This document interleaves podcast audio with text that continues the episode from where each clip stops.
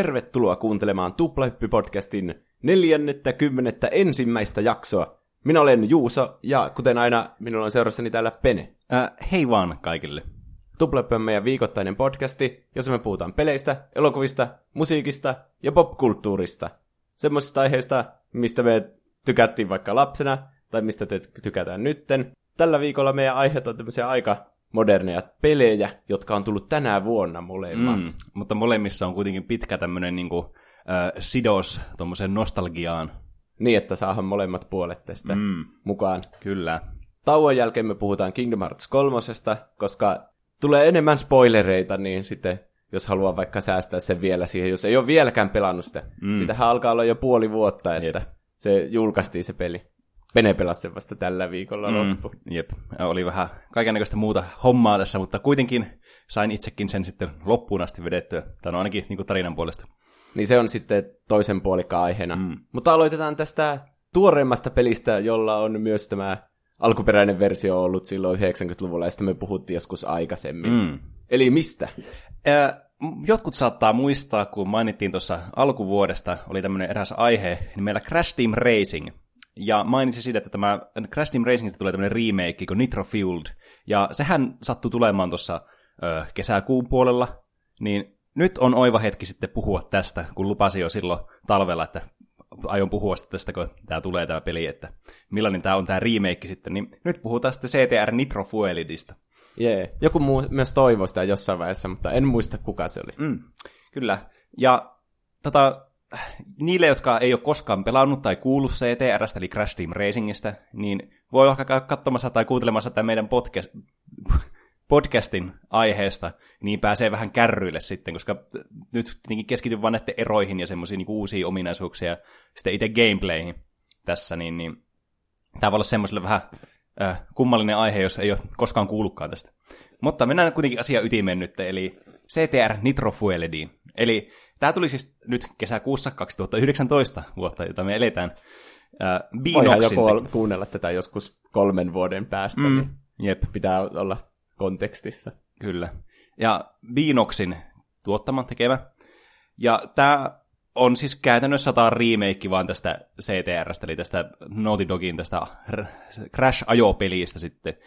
Mutta tähän on sitten lisätty tai otettu ominaisuuksia myös Crash Nitro Kartista, ja sitten Tag Team Racingista. Mutta tuosta jälkimmäisestä mä en yhtään ole varma, koska mä en tiedä ainakaan yhtään, että mitä asioita Tag Team Racingissa oli, mitä tässä on, koska mä en koskaan pelannut sitä peliä. Mutta Nitro Kart on lähellä sydäntä. Ja mä en tiedä, miten tämä pitäisi niinku pohjustaa tätä, kun tuo niinku kiteyttää koko pelin oikeastaan. Tätä on niinku CTR, mutta tähän on otettu myös näitä Nitro Kartin asioita mukaan, ja tämä on niinku uudistettu vaan. Eli ja. vähän niin kuin se, se Crash-trilogia, kun siitä tuli se uusi mm, versio. Kyllä tässä on ilmeisesti tuo CTR-trilogia sitten, mm. vaikka aika paljon ne niin kuin, pohjauttaa tätä siihen alkuperäiseen mm. CTR, kun se niin. on niin kuin, kaikilla se suosikki. Jep. Että oikeastaan niin kuin, semmoinen kaikista niin kuin, isoin lisää tässä, niin kuin, tietenkin niin kuin, tämmöistä niin online-pelimahdollisuuksien myötä, mitkä niin kuin, nyt on mahdollista, mitä silloin ei tietenkään 90-luvulla ollut, niin niiden lisäksi niin tässä oikeastaan isoimpana muutoksena tähän alkuperäiseen CTR on se, että tässä on kaikki kentät Crash Nitro Kartista ja sitten nämä ajettavat hahmot on kanssa mukana. Hmm. Joko osittain tai ihan niin kuin, tälleen niin kuin kaikki hahmot. Mä en muista ihan tarkalleen, että oli pyliin joku hahmo, joka tästä puuttui tästä rosterista, mutta ainakin vaikutti siltä, että siinä oli kaikki hahmot. Tämä, siis, tämä pelinä, mä ostin tämän siis heti, kun tämä tuli tämä peli. Tai no itse asiassa mä valehtelin, koska mä olin mökillä, niin mä en ostanut sitä silloin sillä mökillä, kun mä pääsin pelaamaan sitä siellä. Mutta heti kun tämän ostin tämän pelin, niin vitsi, että mulla oikeasti kihelmöi vaan sormet, että no niin, että nyt pääsee testaamaan, että minkälainen tämä on tähän alkuperäiseen CTR verrattuna. Niin, olihan tämä tosi odotettu peli kyllä. Mm. Varmasti kaikilla CTR-faneilla. Jep. Ja tästä löytyy tämä klassinen arcade-moodi, mikä tässä on, ja sitten tämä adventure-moodi, joka on sitten oikeastaan ihan samanlainen. Ö, erona tässä on se, että tässä on classic mode tästä adventuresta, ja sitten on tämä niinku uudistetumpi ää, niinku kolmella eri vaikeusasteella oleva pelimuoto, eli on easy, medium ja hard sitten. Onko ne kentät siinä samat kuin siinä alkuperäisessä? On, että siis tämä on, äh, on periaatteessa, niin kuin jos sä katsot vaan, kun joku pelataan, niin sä et huomaa eroa, että mitä näillä on. Mutta näillä on semmoisia pieniä eroja, niin kuin esimerkiksi vaikka tässä classic modissa, Sä, voi, sä valitset sen hahmon niin kuin tässä eka pelissä, ja sä pelaat sillä sen koko pelin läpi. Mutta näissä uusissa niin kuin, uh, adventure-moodeissa sä pystyt vaihtamaan sen hahmon aina tavallaan... Niin kuin, Kentän mukaan. Niin. Aha. Ja myöskin sitten tämä loi kanssa tämä peli mukanaan semmoisia niin kuin, ää, esteettisiä, niin kuin, kosmettisia elementtejä kanssa, mitä sitten voi myös unlokata tässä tämän pelin niin kuin, pelaamisen myötä, ja sitten sä voit myös laittaa niitä siinä niin kuin, ää, tavallaan siinä adventure moodi aikana vaikka päällä. Hmm. Mutta mä pelasin tätä vähän sille tämmöisellä hybridinä, että mä aloitin tämän pelin adventure moodin pelaamisen, niin mä pistin tämän niin heti, koska mä ajattelin, että mä oon tämmönen CTR-guru, että suorastaan niin tämä peli ei voi tuottaa minkälaista haastetta mulle, niin mä pistin hard mode siitä äkkiä napsasin ja pelasin mun suosikkihahmolla eli Puralla, joka on siis tämmönen tiikeri ja se on kaikista hitain hahmo myös tässä pelissä. Mä ajattelin, että vähän ekstra haastetta tähän peliin, mm. mutta sillä on myös omat hyväpuolensa, koska sillä pystyy kääntymään nopeasti, niin se on joissakin kentissä aika hyödyllistä. Mä pelasin varmaan joku puoli tuntia tätä ensimmäistä kertaa, eli Crash Covea hardilla, mä en voittanut tätä kenttää koskaan. Hmm.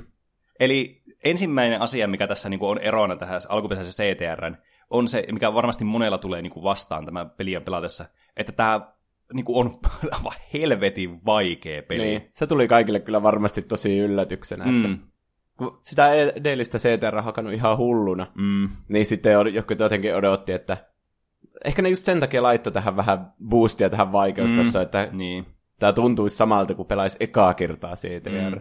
Ja siis tässä kyllä heti niin kuin huokuu se myös, että tämä on aika vahvasti keiterätty niille, jotka pelasivat just peniikkana aivan hulluna CTR. Niin. Että se on ihan selkeä target niin kuin yleisö, mikä niin kuin, tulee tämän vaikeusasteen myötä sitten. Ja tietenkin tässä on tämä, niin kuin tämä easy vaikeusaste. jotkut sanoo, mä, mä en itse allekirjoita tätä, koska mä oon tietenkin pelannut niin paljon CTR, että mä sitten vaihoin mediumille. Ja se niin kuin tavallaan hyppy näiden kaikkien vaikeusasteiden välillä, niin kuin easy mediumi on tosi iso, eli jos et sä pelannut koskaan näitä, sä haluat päästä niin kuin mukaan tähän peliin, niin se mediumikin voi olla liian vaikea. Niin. Var, varsinkin kun nämä pelimekaniikat on semmoiset, että ne hioutuu siinä, kun sä pelaat sitä ja opettelet tekemään näitä boosteja ja slideja oikeasta kohtaa ja mm. etit näitä salareita ja muita vastaavia, niin eihän se aloittelijalle tietenkään ole mitenkään niin itsestäänselvyys.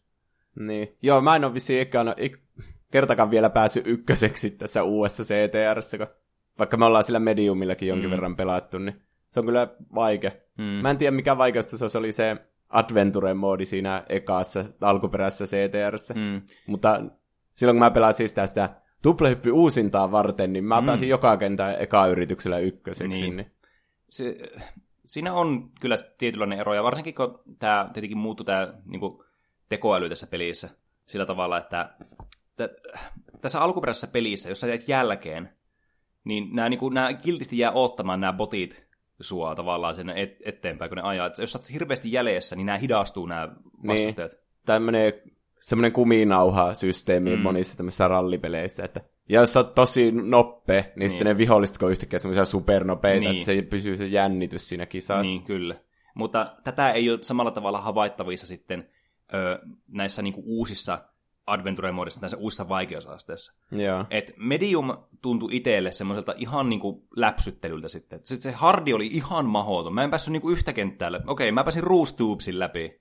Mutta sitten mä, mulla meni hermot, kun mä en päässyt tätä Crash Covea läpi. Mm. Sitten mun, mun hahmovalinta nyt tässä kans pitkälti niinku myös äh, determinoi sitä, että ei ole mitenkään helppo tämä, niinku tämä Crash Cove itsessään niinku tällä puralla pelata. Siinä tässä mapissa niin kuin rullaa just kaikista parhaiten nämä isoin speed ja pien, huono niin kuin kääntyvyys. Mutta joka tapauksessa niin mä sitten vaihoin tähän mediumiin, koska mä ajattelin, että mä haluan nyt vaan päästä tällä pelin läpi 101 prosenttisesti. Jonka mä sitten tein. Ja tämä medium on siis ihan läpsyttelyä tähän hardiin verrattuna. Hmm. Että musta tuntuu, että mä hävin yhtään normireissiä sitten tavallaan tässä medium vaikeusastella. Vähän ärsyttävää kyllä, että sitten ei ole sitä välimuotoa, jossa olisi jonkin verran kivasti haaste. Niin, siis se pääsee. Mutta toisaalta taas mä sitten, tässä pelissä on näitä, näitä CTR-kuppeja, tai näitä CTR-challengeja, että sun pitää kerätä nämä kirjaimet ja sitten tulla ykköseksi.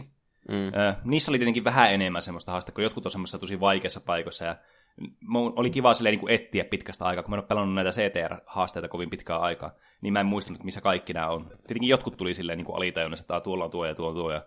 mutta se oli myös ihan niin kuin hauska semmoinen pikkuhaaste siihen, ei mitenkään kovin vaikea, että olisiko maksimissa joku kaksi yritystä mennyt, että pääsi jonkun läpi. kun avaat hoksasta, missä ne on ne symbolit. Mutta sitten nämä relic-reissit, muistatko näitä? Missä kerätään niitä laatikoita ja pitää niinku aikaa vastaan. No niitä sekuntilaatikoita. Joo, kyllä. Joo.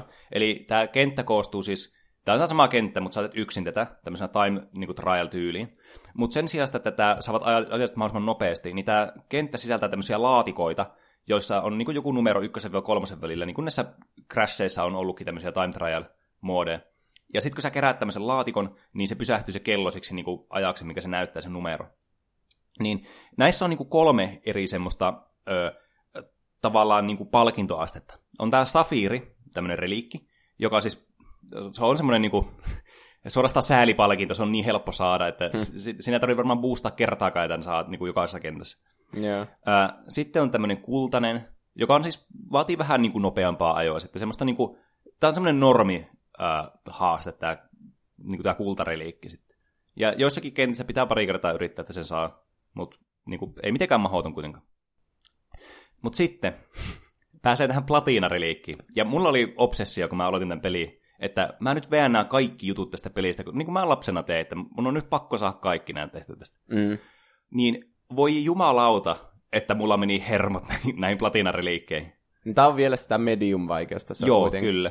Mä en, mä en ole varma, että vaikeutuuko tämä hardilla vielä sitten nämä aikarajoitukset. niin. Mä epäilisin, että se vaikuttaa ainoastaan tähän AI, se joka ajaa sitten siellä. Okei, okay, niin. Mutta joka tapauksessa nämä siis, jos sä keräät kaikki nämä laatikot näistä kentistä, niin sen lisäksi, että sä niin kuin, tietenkin säästät aikaa sillä, että kun se kello pysähtyy, niin sitten maaliin tultua sä saat vielä 10 sekunnin semmoisen aika tavallaan niin kuin reduusion sitä sun ajasta. Jos kerää kaikki laatikot. Mm, Eli se on vähän niin kuin pakko varmaan kerätä ne kaikki. No sanoisin, että e, oli ehkä muutama kenttä, jossa ei ollut pakko ottaa kaikkia laatikoita, että sai tämän. Mm. Ö, tuo niin Tiny Arena oli ehkä semmoinen selvin esimerkki. Se on niin pitkä kenttä ja ne oli ripoteltu tosi ärsyttäviin paikkoihin ne laatikot, niin mä vaan totesin, että fakit, että mä vaan ajan tämän niin nopeasti kuin vaan mä pystyn. Niin ne. se oli yllättävän helppo sitten, kun se oli aika tämmöinen laaja se aika sitten rajaa, että miten se pystyy ajamaan. Mutta nämä näiden platina-juttujen kerääminen jossakin Ankin laboratoriossa tai jossain muussa vastaavassa mopissa, äh, Papus Pyramidissa meni aika pitkään ja Sewer Speedwayssä, mm. niin että se oli semmoista taistelua. Hmm. Varsinkin tämä Ankin Labs, koska tässä on, tää lopussa on semmoinen kohta ennen maaliviivaa, missä sulla on ripoteltu semmoinen niin neljä kertaa neljä semmoinen rivistö, niitä kolme sekunnin laatikoita. Ja koska sä et kolme kierrosta, niin aina odotuksena on, että sä kerät niin aina yhden tämmöisen riviin jostakin kohdasta näitä laatikoita aina yhdellä kierroksella. Niin miten sitten se toimii, jos on neljä riviä niitä? No käytännössä piti viettää sillä tavalla, että eka kierroksella sä vettää kierroksen nopeasti läpi, ja sitten keräät nämä kaikki laatikot sille yksi kerrallaan tästä, ennen kuin jatkat menoa. Hmm. Koska et, et, et sä pysty niinku, sun on pakko kerätä nämä ekalla kahdella kierroksella, koska viimeisellä kierroksella et sä hyödystä ajan säästöstä enää mitään, kun se maaliviiva on siinä vieressä. Aa, niin joo. Niin on pakko kerätä heti niin kuin mahdollisimman hmm. aikaisin. Koska se, niin, se kello pysähtyy niin kuin siksi sekuntimääräksi. Mm. Että jos se menee yli siitä, niin se on ihan hyödytön. Niin, kyllä. Hmm. Ja tämä varsinkin aiheuttaa ongelmia nimenomaan sen takia nämä laatikkohaasteet, että koska tässä on tosi tarkat hitboxit tässä uudessa pelissä näille laatikoille, toisin kuin tässä alkuperäisessä, niin sun pitää oikeasti osua näihin, niin kuin, että sä et voi mennä vähän sitä vierestä, tiedätkö, vähän koukata jostakin kohdasta ja silti saada sen laatikon. Niin sitten monesti joutuu restarttamaan tämän kentän sen takia, että sä missaat yhden laatikon jostakin kohdasta. Hmm. Ja sen takia tämä oli niin frustroivaa, kun tämä piti mennä ajan nopeasti ja vetää tämmöisiä tosi kummallisia ajolinjoja pitkin, mitä normaalisti ei koskaan käytä. Nee. Ja mulla vielä tuli semmoinenkin ongelma vastaan tällä puralla, että jotkut näistä laatikoista, just tässä Ankin Lapsissa, ja sitten äh, Cortex Castlessa oli semmoinen, että tässä eka hyppyrissä ne laatikot on ripoteltu niin kuin eri etäisyyksille tavallaan sitä hyppyristä. Niin se yksi laatikko on niin hemmetin kaukana, että sun on pakko saada täydelliset boostit siihen ja hypätä niin kuin aivan täydellisellä hetkellä, että sä edes yleityt siihen laatikkoon asti. Mm. Kun se ei ole tarpeeksi nopeasti kiihdy tai nopeasti kulee näistä turboissa.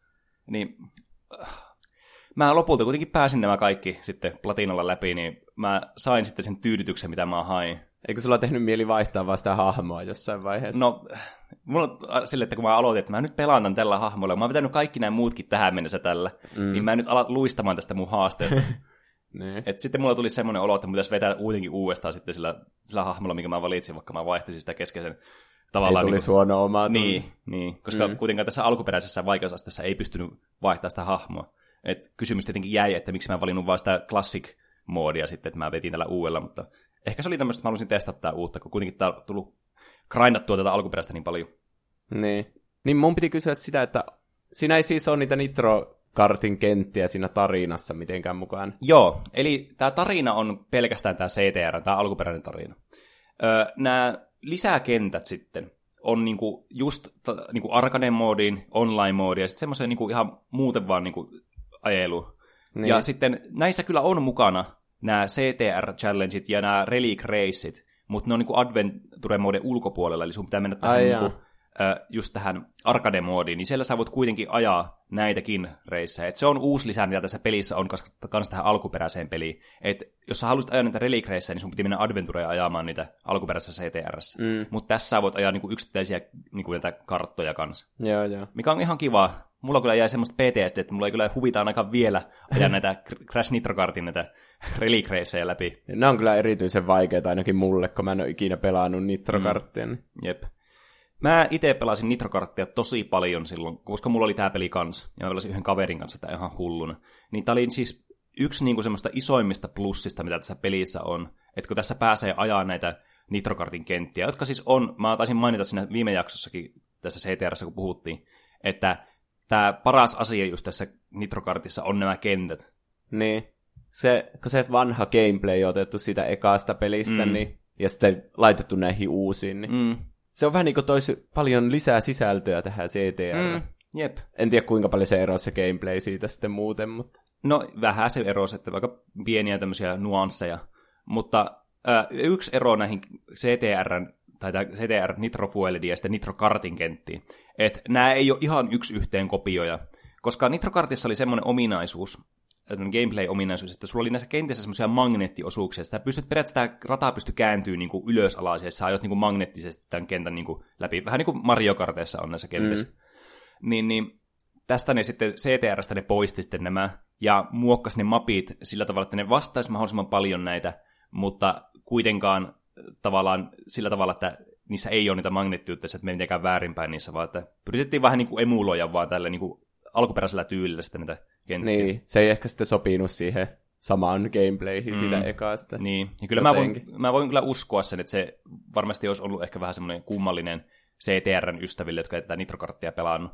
Et ei mitenkään huono valinta. Et nämä kartat itsessään on kuitenkin niin hyviä, että se ei sitten vie niin kuin hirveästi pois niiltä. Joo. Et esimerkiksi mun suosikkikenttä näistä uusista, niin tämä Electron Avenue, niin tämä oli tosi niin kuin, paljon pohjassa just näihin magneettiosuuksiin, mutta on todella hyvin tehty tähän äh, CTR se tämä mappi, koska tämä tuntuu ihan samalta kentältä, mutta tässä on vain pieniä semmoisia eroja eri segmenttien välillä. Joo. Että tosi hyvin niin kuin, osattu tehdä tämä kyllä tähän. Mä en tiedä poukkoilenko mä aiheesta, mutta niin... Mm-hmm. Mä oon kuullut puhetta siitä, että siinä viemärikentässä jotenkin ne rampit ei toimi ihan täsmälleen samalla lailla kuin siinä alkuperäisessä CTRssä. Joo, kyllä. Oot ihan oikeassa. Ja tää oli mun kiroilun aihe tänään aamupäivälläkin kanssa, kun mä yritin ajaa tätä klassista monien CTR-fanien suosikkikenttää Sewer Speedwayta. Just se. Ja tässä on semmoinen ongelma, että kun tämä toimii vähän eri tavalla nämä fysiikat ja nämä niin kollisionit näillä hahmoilla näillä kentillä, niin sä pystyt alkuperäisessä CTRssä ajamaan näitä Sewer Speedway, niin tässä loppupäässä tulee semmoinen tuubi. Niin sä pystyt periaatteessa ajamaan mahdollisimman korkealla vaan sitä seinää, ja sun vauhti kiihtyy tosi paljon. Eli sä pystyt vetämään semmoista aivan hirveätä vauhtia sillä niin kuin melkein katon rajassa. Mm. No tässä ne on laitettu näkymättömät seinät sille niin kuin suunnilleen puoleen väliin sitä paippia, että se ei onnistu ollenkaan. Okei. Okay. Mm. Ja varsinkin, koska tässä, jos sä törmäät johonkin ja sä niin kuin lähdet taaksepäin kulkemaan, sun kontrollien niin kuin suunta vaihtuu päinvastaiseksi. Eli tavallaan niin kuin, jos sä yrität niin kuin pakittaa, niin sun pitää vähän niin kuin, teko, sä ohjaat vähän niin kuin reversellä tavallaan niin kuin näitä mun suuntiakin kanssa. Okay. Se, on vähän kummallinen systeemi. Mä en ihan ymmärrä, miksi ne teki näin. Mutta kuitenkin, niin se, että jos sä törmäät siellä rampissa varsinkin siihen niin kuin näkymättömän seinän, niin se monesti tarkoittaa sitä, että sä kimpot takaisinpäin siitä. Ja sitten jos sä yrität päästä takaisin sille radalle, niin sä monesti alat niinku refleksinä sitten kääntyä väärään suuntaan. Eli sä, olet, niinku, sä käännät itse niinku takaisinpäin sinne suuntaan, missä sä tulit. Hmm. Niin sekin aiheuttaa semmoista frustraatiota sitten tässä kentässä. Ja tämä salari, tiedän muistatko tätä salaria, mikä tuossa oli tässä aika alussa, missä pitää hypätä tosi korkealle. Siellä on semmoinen reikä siellä seinässä. Joo, kyllä. Mm. Niin ää, alkuperäisessä pelissä sä pystyit ajamaan joko niin, että sä hyppäsit oikealla ajalla, jolloin sä pääsit tänne platformille. Tai jos sä ajat tarpeeksi nopeasti, niin sä voit hypätä vähän etukäteen, ja sulla silti vauhti riittää, että sä pääset sinne ylös asti. Eli tämä salari oli huomattavasti niin kuin helpompi. Mutta tässä pelissä sun on pakko hypätä sillä tietyllä ajalla, että sä pääset sinne ylös sinne salariin. Ja varsinkin kun tässä on näitä ongelmia näiden ramppien kanssa muutenkin, että sä saatat vähän niin kuin klipata näihin jotenkin kummallisesti, että sulla vauhti loppuu täysin, niin tämä ajoitus tässä on tosi tarkka. Mm. Ja se ei auta yhtään sitä tilannetta, että jos sä hyppäät liian aikaisin, niin mikään vauhti ei riitä siihen, että sä pääset sinne ylös. Hmm. Että sun pitää aina hypätä vaan oikeassa ajassa. Okei. Niin tämä teki tästä kentästä ihan sikaa vaikein. Ja ehkä jollakin tavalla bugisen myös, ettei semmoinen niinku oikea tavalla Sewer Speedway-kokemus. Ja tästä on tullut monia inhokkikenttästä tässä, mikä on aika surkea, koska tämä oli kuitenkin tosi hyvä kenttä alkuperäisessä CTRssä. Ja, eh, en mä tiedä, en, on tämä silti ihan kiva kenttä, mutta mä toivoisin, että jotenkin korjaisi tuon ramppisysteemi ainakin tuosta salarista. Se on mu- mua eniten rassaa tällä hetkellä. Laittaa vähän alemmas sitä reikää siitä Mm. seinästä vaikka. No, esimerkiksi tai jotakin muuttaa sitten näitä ö, tämän rampin ominaisuuksia jollakin tavalla. Mm. Tässä niin on myös kans kiva asia tässä pelissä, koska tässä on tietenkin online-ominaisuus olemassa. Eli sä voit niin kuin ajaa kilpaa onlineissa kavereiden kanssa tai muiden ihmisten kanssa, mikä siis on tälle pelille aivan siis niin kuin todella hyvä puoli. Mm. Siis tämä lisää aivan hulluna gameplaytä, just sitä, kun tämä on niin mukava peli aina ajaa ja kavereiden kanssa silleen niin kilpaa, kun se on niin tämän paras puoli, tämä arcade-ominaisuus. Niin tämä on niin kuin mukava sitten, kun sä pystyt itse yksinkin ajamaan kilpaa sitten tällä onlineissa näillä. Ja varsinkin kun tämä online-ominaisuus on olemassa, niin se tarkoittaa myös, että niinku tämmöistä lisää sisältöä jotenkin tulee huomattavasti enemmän, kun täällä on niinku paljon enemmän pelaajia ja tavallaan se, se impakti on välittömämpi tavallaan siinä online-kokemuksen kanssa kuin se, että sä aina silloin tällöin ajat kavereiden kanssa, tiedätkö, jossakin saunaillassa se ETR. Mm-hmm. Niin esimerkiksi tässä oli tullut tämmöinen uusi mappi aika vastainen tämä nautusta, joku viikko tai pari sitten, tämmöinen kuin Twilight Tour. Ja tämä on siis, tämä ei ole mikään DLC-mappi siinä mielessä, sun pitäisi ostaa tämä, vaan tämä saa ilmaiseksi, jos sä vaan omistat tämän pelin. Niin, niin. Onko Niin. se uusi keksintö vai onko se jostakin vanhasta pelistä sitten? En, siis, en mä tiedä, ei- eihän nämä vanhat pelit, nämä oli Pleikka kakkosella ja ykkösellä. Mm. Mutta en mä tiedä, onko tämä Twilight Tour sitten kenttänä, onko tämä uusi vai onko tämä tästä Tag Team Racingista. Mä veikkaan, että tämä on uusi kenttä, mutta mä en ole ihan 100% varma siitä. Joo. Mutta joka tapauksessa tämä niinku, tää lisää sisältöä, just nämä lisäkentät, niin kans luo aivan hirveästi niinku enemmän tälle pelille. Just semmoista niinku elinikää, semmoista, niinku, että sitä on kiva pelata ku- niinku säännöllisesti sitä peliä. Mm. Niin tämä on niinku yksi semmoista tosi hyvistä asioista, mitä tässä pelissä on niinku verrattuna tähän alkuperäiseen. Pärjääkö sä niille online-tyypeille? Onko ne hyviä? Mun täytyy sanoa, että mä en ole pelannut onlineissa tätä. Ai ja. Ja se johtuu siitä, kun mulle PSN, nää ei ole, siis tämä PS Plusaa tai mikä nimi nykyään onkaan, niin, niin mä en ole sitä hommannut vielä, niin mä en ole voinut pelata tätä netissä. Mm. Mut mä olisin kyllä erittäin niin kuin, kiinnostunut pääsemään pelaamaan. Mä oon kuullut juttu, että nämä on ihan hurja hyviä täällä onlineissa, mikä tietenkään tulisi yllätyksenä silleen, että jos sä reenat aivan hulluna tätä peliä, niin sä haluat sitten mennä skabaamaan muiden kanssa, jotka on reenannut sitä peliä. Tiedätkö? Niin. Et se tavallaan itse se ympäristö jo luo sen tavallaan vaikeusasteen siinä sitten korkeammalla. Kaikki nuo nettipelit on kyllä ihan hurjia. Niin kuin, ihan sama minkä peli, vaikka sä luulet olevasi kuinka hyvä, niin aina siellä netissä on ihan sikaa hyviä joka pelistä. Mm, jep. Mut se on toisaalta kivaa kans, että sitten on kuitenkin eri tasoisiakin ihmisiä, kuitenkin niin paljon pelaajia, että sitten pääsee, tai pitäisi ainakin päästä pelaamaan semmoisten oman tasoisten kanssa, niin sitten siinä huomaa sitä kehitystä paljon paremmin. Mm. Ja se on myös niin omalla tavallaan sitten palkitsevaa tämmöisissä peleissä. Tiedätkö, mikä asia teki paluun tässä pelissä? No, pentapingviini. Kyllä itse asiassa. Oha. Ja epäsuorasti pentapingviini, koska siis mä en muista milloin pelissä olisi viimeksi ollut cheat codeja, semmoisia vanha-aikaisia. Mutta Niin, tässä en mä- on ne. Nykyajan peleissä niinku cheat-koodit on korvattu jollakin DLCllä, että miksi me annettaisiin ilmaisella, jos sä tiedät jonkun koodin, kun sä voit ostaa sen jostakin Niin. niin. kahdella eurolla. Ja siis tää on mun mielestä niin jotenkin mahtavaa, että tämä pentapingviini oli siis tämä hahmo, jonka sai pelkästään koodella avattua tässä alkuperäisessä pelissä. Mm. Niin se on ihan sama juttu tässä, että sun pitää avata vain tällä koodeilla, että sä saat sen. No niin, ihan siis, siisti. Niin on. Siis tää tuo semmoisen tosi ison nostalgiapläjäyksen kyllä itselle, kun tiedätkö, painat R1 ja L1 pohjalla tekemään niitä näppäin yhdistelmiä sitten ja saat jonkun uuden hahmon tai sitten näitä muita peliin vaikuttavia niin kuin, tämmöisiä koodeja, mitä siinä pelissä on, niin kuin vaikka ää, Infinite Turbo tai joku, että aina on näkymätön, kaikki niin kuin tämmöiset ei-tietokonepelaajat ja sitten tyyli, että kaikki ne turbopelit on semmoisia superturbopelit, että ne menee olla sikaluja, kun sä Mm. meet niihin. Ihan hauskoja. Mm. Ja sitten se on pari semmoista kanssa, mitä mä en muista ainakaan CTRssä alkuperäisessä olevan, niin öö, tämmöinen, että sä voit muota tämmöisellä koodilla laittaa kaikkien kenttien niin kuin tämän näin, niin lap-määrän, eli se kuinka monta kertaa ajetaan ympäri tämä kenttää, niin yhe, yhteen läppiin. Okei. Okay. Ja sitten myös semmoinen, mikä muuttaa nämä kaikki kentät semmoisiksi, että tämä on niinku semmoinen, ää, tiedätkö näin, kun näissä jossakin kentissä on jääalustoja, semmoisia, joissa liukuu tosi hyvin. Joo. Niin kaikista kentistä tulee semmoista, että ne liukuu silleen niinku jääalustalla. Kuulostaa painajaiselta. Mutta kuitenkin sille, että tämä tarjoaa tämmöisen niinku vanha-aikaisen sen nostalgisen tavan niinku, laittaa tämmöisiä koodeja päälle ja pelata vähän eri tavalla. No joo. Varsinkin tuo yksi läppi juttuhan olisi tosi hauska, että pelaa vaikka yhdessä seilassa kaikki kentät tai jotain. Mm, jep. Hmm. Niin, niin tämä oli semmoinen niinku nostalgiapläjäys kyllä kohden itsellä, kun tätä pelasi. Miten muuten, siinä on nyt se Oxide pelattavana hahmona. Joo, niin Onko on. se kaiken odotuksen arvoista? Tämä Oxide on niinku, kun tässä Nitrokartissa pystyt pelaamaan Oxidella, Aa, okay. niin tämä on niinku vaan siitä periaatteessa niinku portattu sen statit. Et se on itse asiassa silloin samat statit itse asiassa kuin Puralla ja sitten Polarilla. Eli, eli niinku hyvä kääntymä, mutta hidas. Ja sillä ei ole vissiin sitä ufoa siinä. Mm.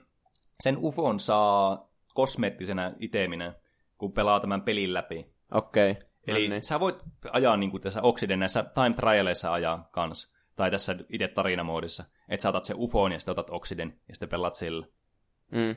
Et nämä on kivoja kanssa. Mä itse tykkään näistä kosmeettisista lisistä, mitä tämä peli tuo. Et vähän niin kuin Mario Kartissa sä pystyt laittamaan erilaisia autoja ja näin. Eri renkaat sun muuta. Tietenkin siinä ne vaikuttaa myös gameplayhin.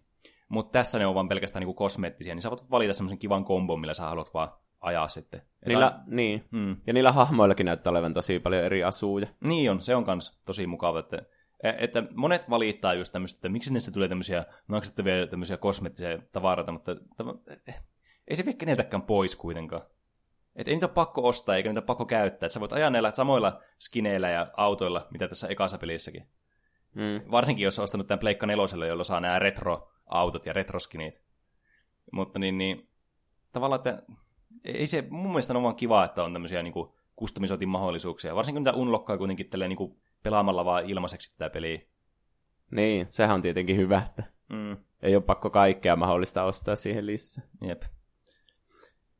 Nyt kans, mitä mä oon tehnyt nyt, mä vettiin tämän pelin 101 prosenttisesti läpi, ja mä olin erittäin tyytyväinen itseeni ja omaan saavutukseni, niin, niin mä sitten seuraavana tietenkin aloin tekemään näitä time trialeita. Muistaakseni näissä oli näitä, tämmöistä piti mennä tätä ää, antropia vastaan, ja sitten Joo. oksidea vastaan. Ne oli semmosia haamuja vähän niin kuin. Mm, jep. Niin Yksi asia, mikä mulla pisti tosi kovasti silmään tässä, on se, että mä en muista nyt suoraan sanottuna, että oliko täällä tässä alkuperäisessä pelissä, koska siitä on aikaa, kun mä pelannut näitä time trialeita tästä alkuperäisestä pelistä. Mutta mun muistaakseni ne ei koskaan tehnyt ajovirheitä näissä, että ne ajoi aina semmoista, että niillä oli tosi semmoinen kliini rata, mitä ne ajoi. Niin. Tässä nämä tekee ajovirheitä nämä haamut. Eli niillä ei ole, onko niillä nauhoitettu se valmis reitti vai On. ajaako ne, eli niillä on semmoinen, ne ajaa aina samalla lailla, mutta Niin. silti niillä tulee virheitä. Niin. Ai jaa, aha. että eh, esimerkiksi niin kuin ihan viimeisin, mikä mä, niin kuin, mulla jäi viimeisenä päähän, niin kuin ennen kuin mä tulin nauhoittamaan tätä jaksoa, niin mä pelasin tätä Electron Avenueta, joka on tästä Crash Nitro-kartista. Mm. Niin siinä tämä Anthropy vetää ensimmäisessä mutkassa tämmöisen kes...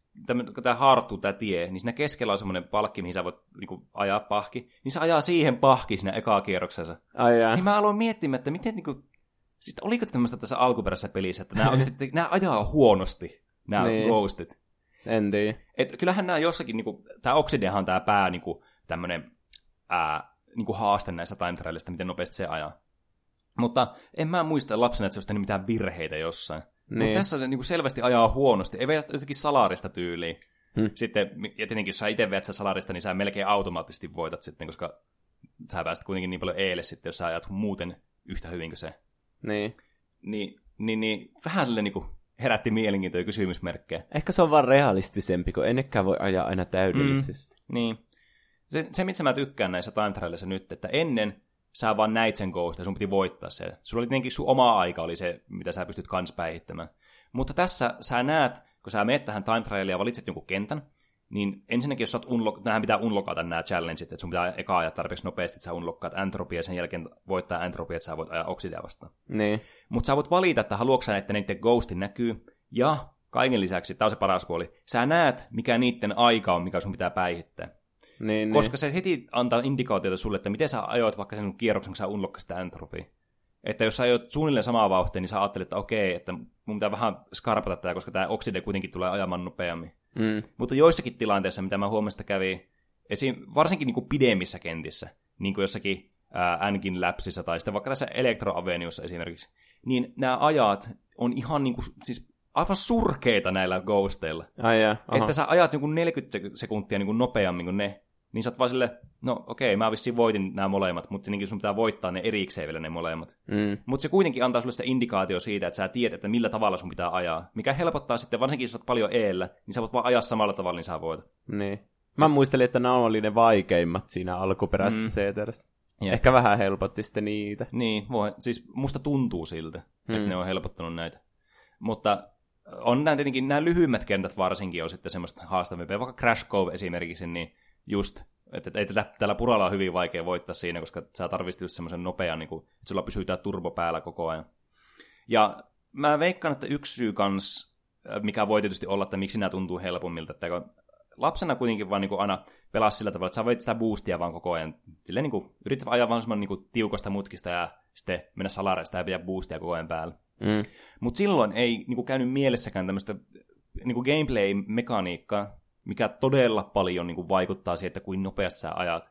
Ja mä puhun siis näistä niin kuin, turbopädeistä, mitä tässä kentässä on monesti. Mm. Vihreät ne nuolijutut mm. siellä. Kyllä. Ö, sulla on niinku, tässä boostaamisessa sulla on niinku eri nopeuksia, millä sä voit mennä. Sulla on tämä perusboosti, kun sä boostaat niinku normaalisti, heität jonkun good boostin tai perfectin, kun sä nykyään pystyt näkemään tämmöisellä hudilla, että miten hyvä boost sulla on. Tuleeko siellä joku teksti, että perfect? Joo, vai? tulee yhdellä hudia-asetuksella ainakin tulee. Niin jos sä veät kolme boostia putkeen, niin sä saat sitten tämän paremman boostin, mitä sä voit pitää yllä näillä sun seuraavilla turboboosteilla. Mm. Ja kerätä tämmöistä niinku, reserviä, eli sä voit niinku, mitä enemmän sä teet boosteja putkeen, niin sitä pidemmään sulla tavallaan kestää se boosti sitten. Mitä asiaa ei tajunnut pienenä, on se, että kun nämä turbopadit antaa vielä eri boosteja. Että jotkut näistä antaa tämmöisen niin, niin sanotun tämmöisen Sacred Fire boostin, että saa tämä muuttuu, tämä liekki tämmöiseksi paljon liekehtivämmäksi. Tietenkin tässä pelissä, kun tämä on muutettu visuaalisesti niin paljon niin kuin selkeämmäksi ja hienommaksi, niin se on helpompi huomata Mm. kuin tässä alkuperäisessä.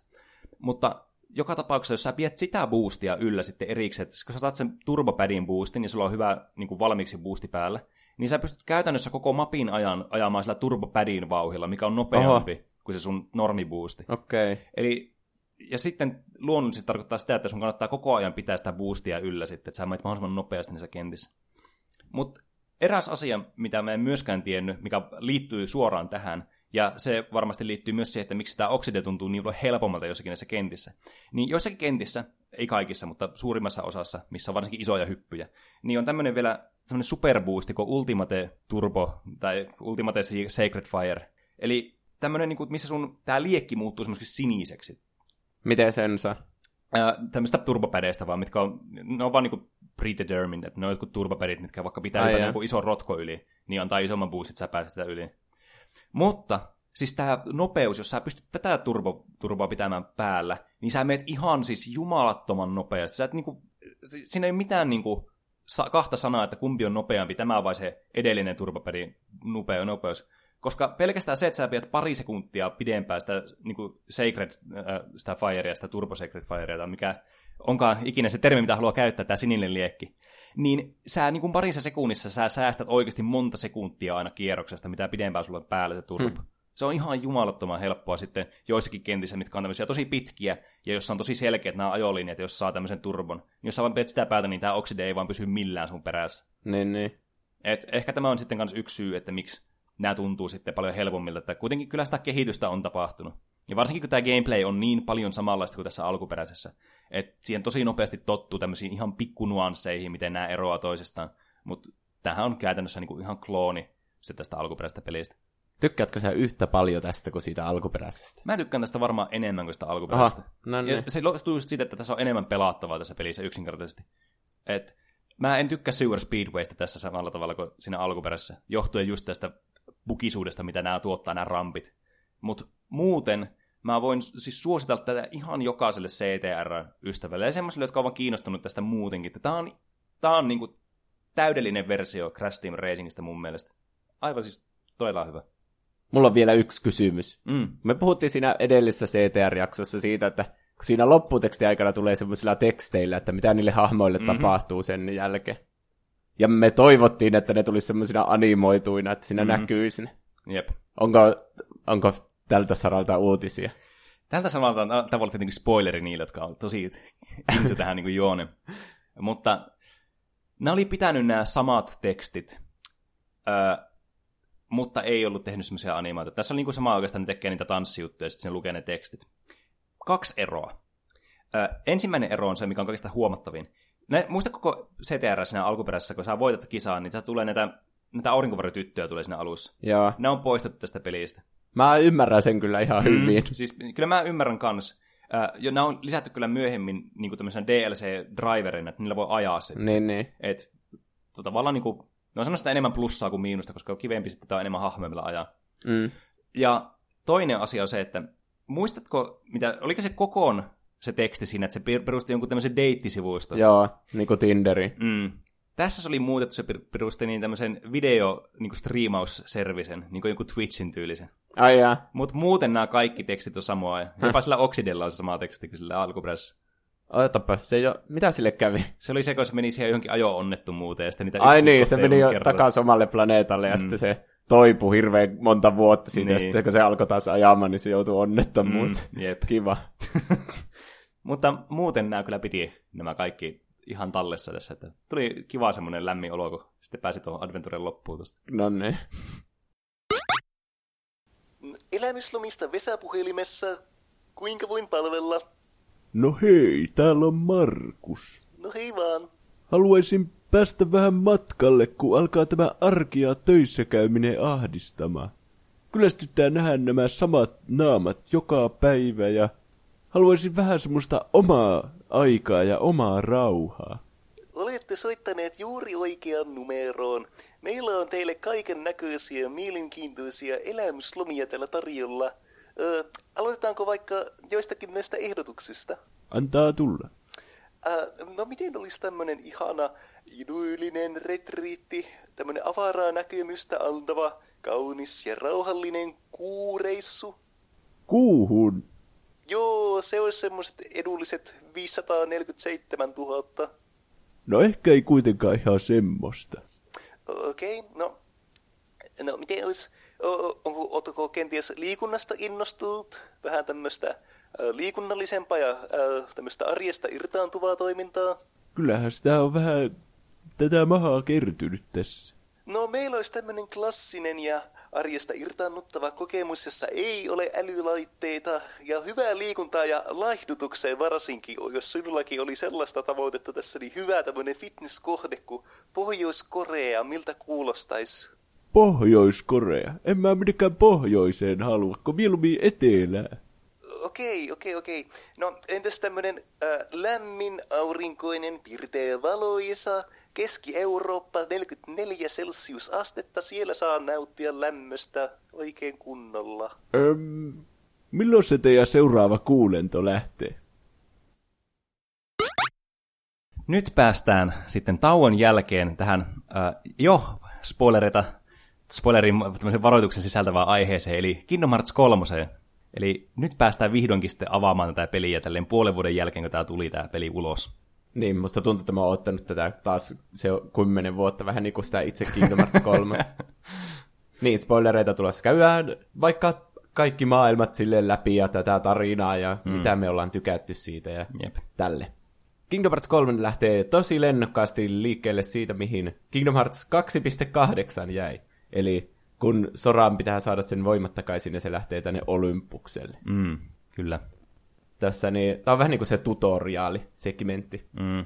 Tässä se Herkulesmaa siis alkaa silleen, että siinä oli niinku jotain, että edellisissä seikkailuissa Sora, Aku ja Hessu tekivät bla bla bla mm. täällä Herkuleksen kanssa. Ja mä niinku heti ajattelin siitä, että no niin, nyt ne on panostanut näihin Disney-maailmoihin, että ne enemmän saa sitä niinku, tiedätkö, semmoista jatkumoa siihen, mm. että ne menee takaisin ja sitten mu- tiedät, niinku, muistelee, että mitä on tapahtunut. Niin. Se tuntuisi semmoisella yhtenäisemmältä, mutta tämä oli vaan tässä ekassa Mm. kentässä. Aika jännä.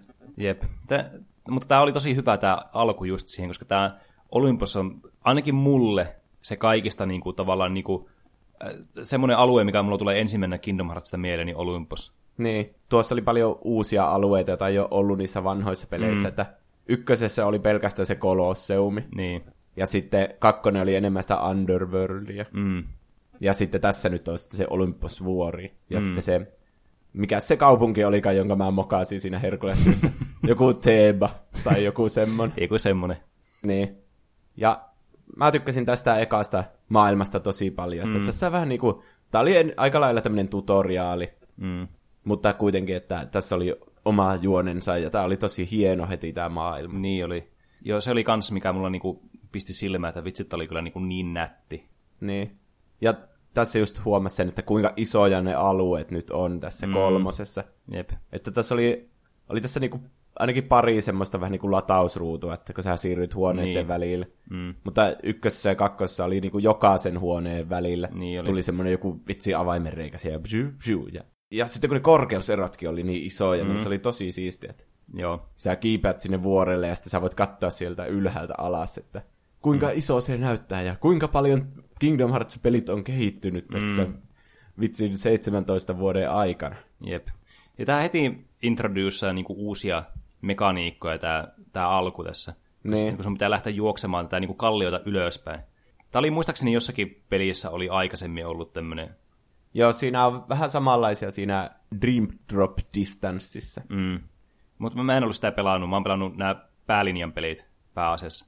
Niin, niin se oli vähän semmoinen, että vaati vähän totuuttelua se, että varsinkin ne kontrollit on vähän semmoiset hassut siinä seinässä ollessa, niin Joo. se oli vähän semmoinen, että mä en aluksi tykännyt siitä, mutta sit siihen, siihen kyllä tottu sitten. Ja se parantaa kyllä sitä flowta hirveästi. Mutta se poistaa myös sitä platforming-elementtiä omasta mielestä. Niin, Niin, ne oli ne tietyt seinät, mitä pystyy kiivetä sille mm. juoksemalla. jep. Tässä Dream Drop Distanceissa periaatteessa kaikki seinät pystyy kiivetä Ai sille ja, oho. ylös. Mutta se kävi vähän niinku, siinä pystyi alkaa mamoilemaan tosi paljon. Aivan. Että jos oli vaikea bossi, niin, niin pystyi sille mennä tosi korkealle jonnekin seinälle, jonne se ei ikinä pääse, ja sitten mm. odottaa, että MP vaikka latautuu. Niin Aivan. ne yksinkertaisesti sitä tuohon, että mm. sä nyt ny- juokset niinku ylöspäin. Mm, jep. Se oli kyllä vähän disorientoivaa siinä. Varsinkin siinä, kun se Rock Titan tulee ja heittelee Niin niitä jo. kiviä ja sun pitää väistellä niitä. Jep. Siis mä tykkään näistä monista uusista mekaniikoista, mutta Kingdom Hearts on tosi huono siinä niin opettamaan näitä uusia mekaniikkoja. Mm. Että kaikki tutorialit on semmoisia tosi pitkiä kolmesivuisia niin tekstilaatikoita. Niin jo. Ja siinä alussa tuntuu, että joka taistelu alussa tulee, että mm. hei, käytä tuota ja tuota ja tuota. Tässä Herkules-maailman aikana tuli ne kaikki. Mm, Tässähän tulee ne attraction float ja sitten ne lock shotit vai mitä mm. ne olikaan. Ja jep. tiimi-iskut ja Mm, kaikki nuo uudet liikkumisjutut. mm. Mitä mieltä sä olit näistä attractioneista, näistä moveista, näistä spesiaalimuoveista, että sai silloin, kun tappoi tiettyjä vihollisia? Nämä on hienoja, Mm. että kyllä niistä sen eka kerran aina nautti, kun näki semmoisen mm. uuden. Mutta näitä saa tosi helposti, mm. ja nämä on tosi OPeita. Niin. Niin niistä tulee huono omatunto, kun niitä käyttää. Siis mu- mulla on ihan sama, että mä tykkäsin tosi paljon näistä siinä mielessä, että tästä tuli semmoinen hirveän hyvälle mielelle vaan näistä, aina kun niitä käytti. Että oli semmoista tosi niinku hauskaa ja semmoista, niin. tuli semmoinen samanlainen tunne, että kun lapsena pelaa pelejä jotakin, ja se, niinku, se hauskuuden määrä oli jotakin aivan niinku, tosi isoa. Niin. Mutta nämä on ihan semmoiset, että en mä niinku, myöhemmissä kohdissa peliä, niin mä lopetin näiden käyttämisen, kun nämä tuntuu liian mamoilta. Niinpä. Ja niitä kertyy vaan niinku ihan huomaamattomasti, että se idea oli siinä, että yhtä aikaa niinku yksi vihollinen, jossa on semmoinen vihreä ympyrä, mm. ja sitten sitä pitää lyödä, että tämän aktivoi. Mm. Mutta se tapahtuu niinku melkein aina jossakin kahdessa sekunnissa siinä alussa. Niin. Kun sä käytät jonkun tunderin, niin sitten sulla vaan, tiedätkö, niitä vaan kertyy joku viisi aina oli siinä kerralla, ja ei niitä edes kehannut käyttää kaikki. Mm, Mm, jep. Sä oot niinku kuolematon periaatteessa sen aikana. Ja ne ei vie mitään muuta mittaria siitä. Niin, että siis ne, on, me, niinku il, ne ei vie mitään resursseja, että ne on vaan niinku ilmaisia, että sä voit vaan käyttää niitä, ne on tosi hyviä. Niin. Ja sitten varsinkin, ja sittenkin jossakin bosseissa kanssa ne on tosi semmoisia, niin että, ää, vähän semmoiset off-putting ehkä jo, jollakin tasolla, että sä meet varsinkin niin myöhemmän vaiheen bosseihin meet. Ja se tuntuu semmoiselta, että miksi tässä voi tehdä tätä. Niin. Ihan loppusekventissä on semmoisia bosseja, niin sitten sä voit aktivoida vaikka sen missä sä ammut siinä, niin, tiedätkö, siitä autosta, joo. jota voi ohjata. Mm. Niin se on vähän niin kuin semmoinen naurettava tilanne, että mitä helvettiä tässä niin, just niin tapahtuu. on. Siis se, se vähän niin kuin ei sovi että äh, ne olisi ehkä voinut jättää pois näistä bosseista, että niitä ei voi siellä käyttää. niin. Mutta mä on tosi suuri Disneyland-fani. Niin. Ja nämä laitteet perustuu niin kuin Disneyland-laitteisiin, niin tykkäsin siitä tosi paljon. Mm. Niin, Herkules-maailman jälkeen sitten tässä alkaa kehittyä tämmöinen, että vuorotellen sä pelaat sitten sillä soralla ja sitten tulee aina tämmöinen lyhyt Riku-segmentti. Mm. Ja siinä ihan Rikulla pystyy pelaamaan siellä niin Dark Worldissa. Mm. Mm. Mä tykkäsin näistä tosi paljon. Ja Että tää loi semmoista, hau... varsinkin kun täällä on niinku näitä abilityjä erilaisia ja valmiiksi unlokattu hyviä, mm. niin se oli tosi kiva, kun niitä pääsi vaan käyttämään näitä komboja ja muuta vastaavia. Mutta mua aina ärsytti näissä se, että kun nämä, nämä ei vastaa nämä quick menu näppäimet ei vastaa niitä, mitä sä itse asetat. niin ja Riku on laittanut ihan omat semmoiset. Niin, niin sit sä yrität kästää jonkun tunderin tai joku tämmöisen, niin sä juot jonkun potioni siinä. Niin. Se, se oli kyllä vähän raivastuttava välillä. Niinpä. Mutta ei sille niinku fundamentaalisesti vaikuttanut siihen gameplayin. Niin. Se on siisti, kun Sorahan tässä semmoinen aloitteleva, vähän niin kuin se on menettänyt kaikki voimat, ja Niin. siinä edellisessä pelissä niin Rikusta tuli tämä Keyblade Master, niin se on siisti, että voi pelata semmoisella vähän paremmalla hahmolla Niin, aina välissä. niin jo, se oli tosi kiva. Varsinkin se toimii myös semmoisena niinku koukkuna kans pelaajalle, että okei, mä haluan unlokata nämä jutut, koska ne on niin siistejä. Niin. hyviä. Yksi, mistä mä en hirveänä välittänyt, kun siinä on myös Kairi tietenkin, mm. joka on omassa Akselin kanssa kouluttautumassa Mm. jossakin Merlinin taskuulottuvuudessa tai jossakin. Mm. Merlin ei muuten tajuttu näyttää kertaakaan. Yhdessä kohtaa näytettiin, kun se sillä, sillä Twilight Townissa tulee käymään. Ai niin, ja okei. Okay. Mutta mä jotenkin toivoin, että tutoriaali olisi enemmän niin kuin, että Kairilla voisi pelata. Mm, tuossa muuten oli menetetty mahdollisuus. Niin. Ja kun kaikki fanit on toivonut, että Kairi saisi vähän enemmän tekemistä, niin Niin. se oli vaan pari semmoista kohtausta aina välissä. Mm. Jep. Ja siinä lopussa tulee vielä niinku, mitä ne teki Kairille, niin voi Mm. luoi. niin, sitten kun poistuu sieltä Herkules-maailmasta, niin tässä esitellään tämä uusi tapa lentää gummishipillä, Mm. josta mä tykkäsin tosi paljon. Joo, mäkin tykkäsin. Kaikissa muissa peleissä niin se on ollut semmoinen tosi lineaarinen mm. se lentäminen, että sä päätät, mihin maailmaan sä meet, sitten sä lennät sitä reittiä pitkin Niin, sinne. semmoinen autoscrolleri tulee siihen. Mutta tässä ne on vähän niin kuin samassa siellä avaruudessa ne kaikki maailmat, Mm. että sä voit lentää ihan vapaassa kolmiulotteisessa tilassa niiden välillä. Niin, Jos joku mua tästä muistutti, niin se oli, äh, mitä Ratchet Clankissa pystyy, varsinkin niissä myöhemmissä peleissä pystyy lentämään sillä avaruudessa. Niin tämä muisti tosi paljon sitä. Joo. Mulla tuli semmoiset nostalgiapipat siitä, jota lensi. Se oli kyllä tosi mukavaa. Että se ensimmäistä kertaa tämä gummishippailu ei tuntunut semmoiselta ärsyttävältä väli niin kuin tekemistä, mitä oli pakko tehdä, vaan että ämpättiin lisää tekemistä tähän peliin. Siinä oli oikeasti jotakin kivaakin tekemistä. niin. Ja sitten, kun sä hy- hyökkäsit jonkun vihollisen kimppuun, niin se muuttui sitten semmoiseksi enemmän Kingdom Hearts 2 tyyliseksi, mm. että semmoiseksi minipeliksi, että sä ammuskelet niitä vihollisia. Jep. Yksi asia, mikä mua ärsyttää siinä lentelyssä, on, että kun sä lennät niinku kolmiulotteisessa tilassa, mm. jotenkin on luonnollisempaa, että kun sä laitat sitä tappia niinku ylöspäin, että sä menet alaspäin. Niin. Ja kun sä laitat alaspäin, niin sä menet ylöspäin. Niin kuin miten tämmöistä mm. lentoalusta pitäisi ohjata. Niin. Niin, niin ne kontrollit oli paljon paremmat siinä. Mutta sitten kun sä menit näihin fiksatun ruudun taisteluihin, Niin. niin, siinä se ei mun mielestä enää toimisi niin hyvin. Aivan. Niin että joo. silloin mä niinku aina joutuin vaihtamaan ne kontrollit, aina kun mm. mä vaihtoin sitä tilaa. Jep, tässä olisi kyllä pitänyt olla ominaisuus, että sä olisi voinut erikseen näihin ää, avaruus näihin taisteluihin vaihtaa sitten nämä kontrollit niin kuin inverted tai niin kuin regular, Niin. ja sitten lentämiseen kanssa erikseen. Mutta saattaahan ne ton korjata myöhemmin. Niin, on nyt tässäkin jo tehnyt jotain hyviä korjauksia mm. siihen. Niin. Jep. Sitten toka maailma taisi olla Twilight Town. Mm, kyllä. Niin se aluksi näytti tosi hienolta, että tietenkin uudet grafiikat ja tuttu mm. paikka ja samanlainen kartta. Ja mm. Siellä on nyt ihan sikana kaikkia NPCitä. Ja, Niin jo, se tuntuu eläväisemmältä se paikka. niin. Mä tykkään, kun tässä ne hahmot juttelee siinä samalla. Niin on, se lisää aivan hirveästi munkin mielestä tähän. Niin, jos siellä ympäristössä vaikka näkyy jotain hauskaa, niin sitten Aku ja Hessu saattaa kommentoida jotain. Ja mm. Sitten ne NPCt, niillä on omat keskustelut, ja sä voit salaa kuunnella niitä vaikka. Niin jo. Siis mä tykkään hirveästi just siitä, että nämä niinku keskustelee nämä hahmot. Niin kuin normi niinku pelisessio aikana sä vaan meet paikasta A vaikka B, niin ne saattaa alkaa juttelemaan jotakin. Niin. Niin se on mun mielestä, se luo just tätä niinku, tavallaan elävyyttä näihin hahmoihin ja sitten tähän maailmaan. Mm.